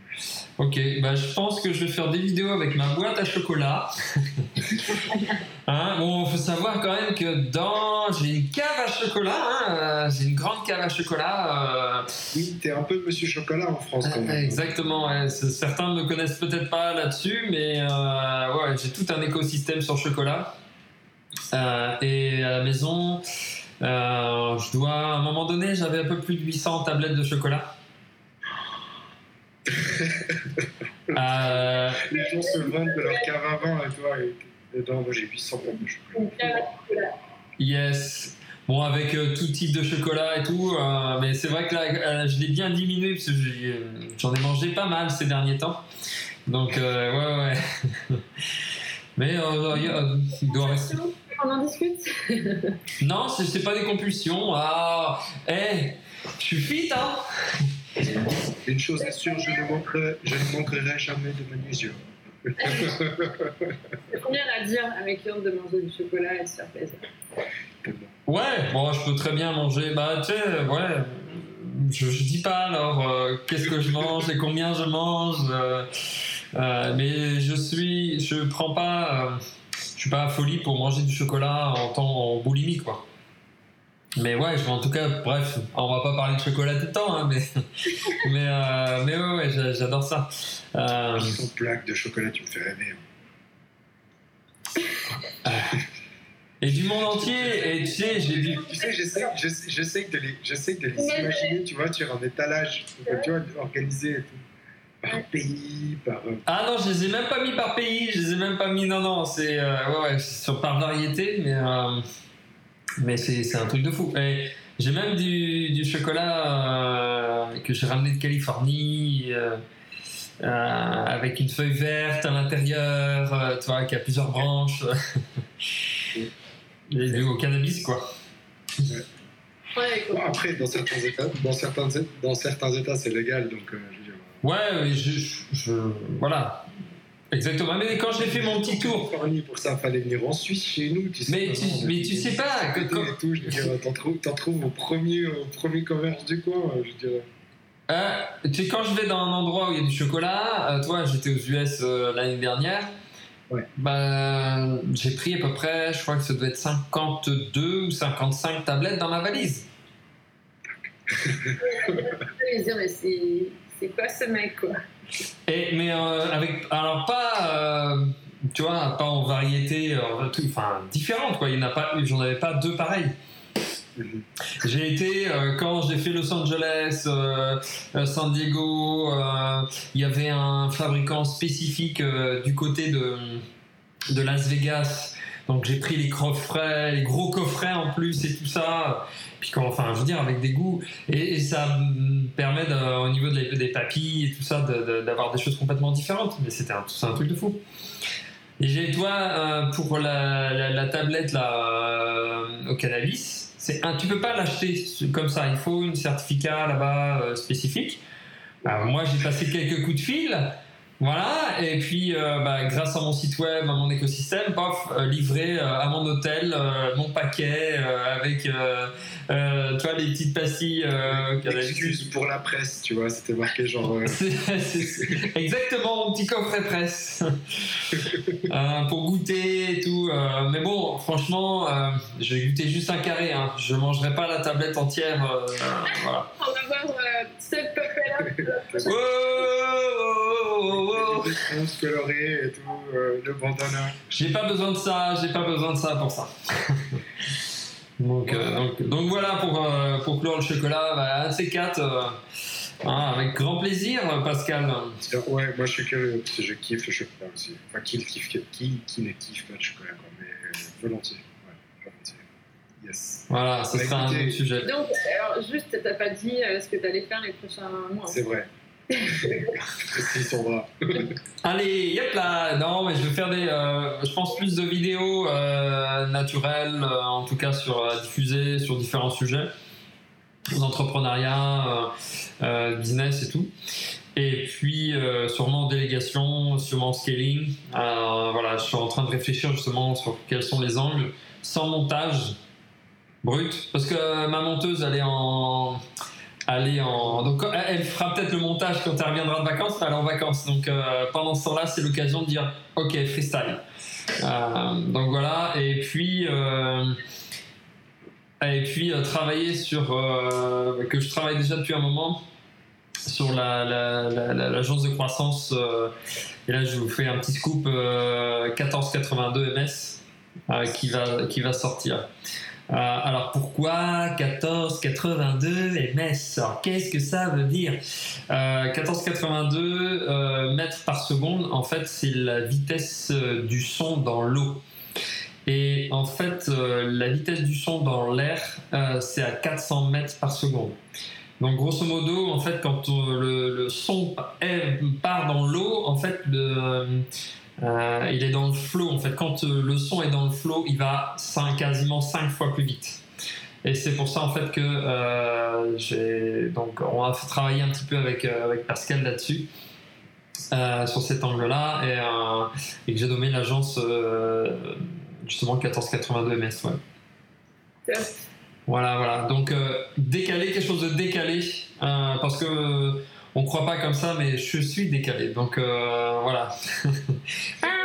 Ça fait, quand même, ça fait quand même un nom un peu bureau d'architecte. hein, donc tu peux te permettre d'avoir quelque chose d'assez radical dans l'approche et puis, euh, et puis avancer. Mais, euh, mais, euh, ouais, l'idée, l'idée d'avoir en fait la, la vitesse du son qui va plus vite dans, dans un état de fluide et, Ouais.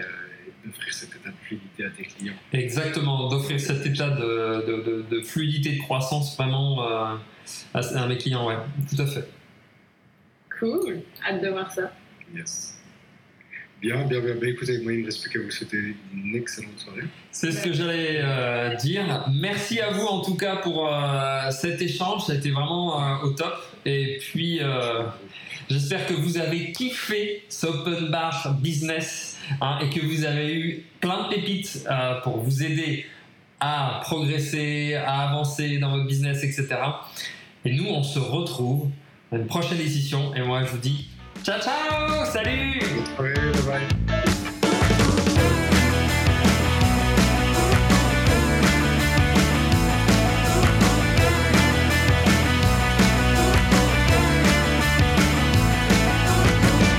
Merci beaucoup pour votre écoute. À la semaine prochaine.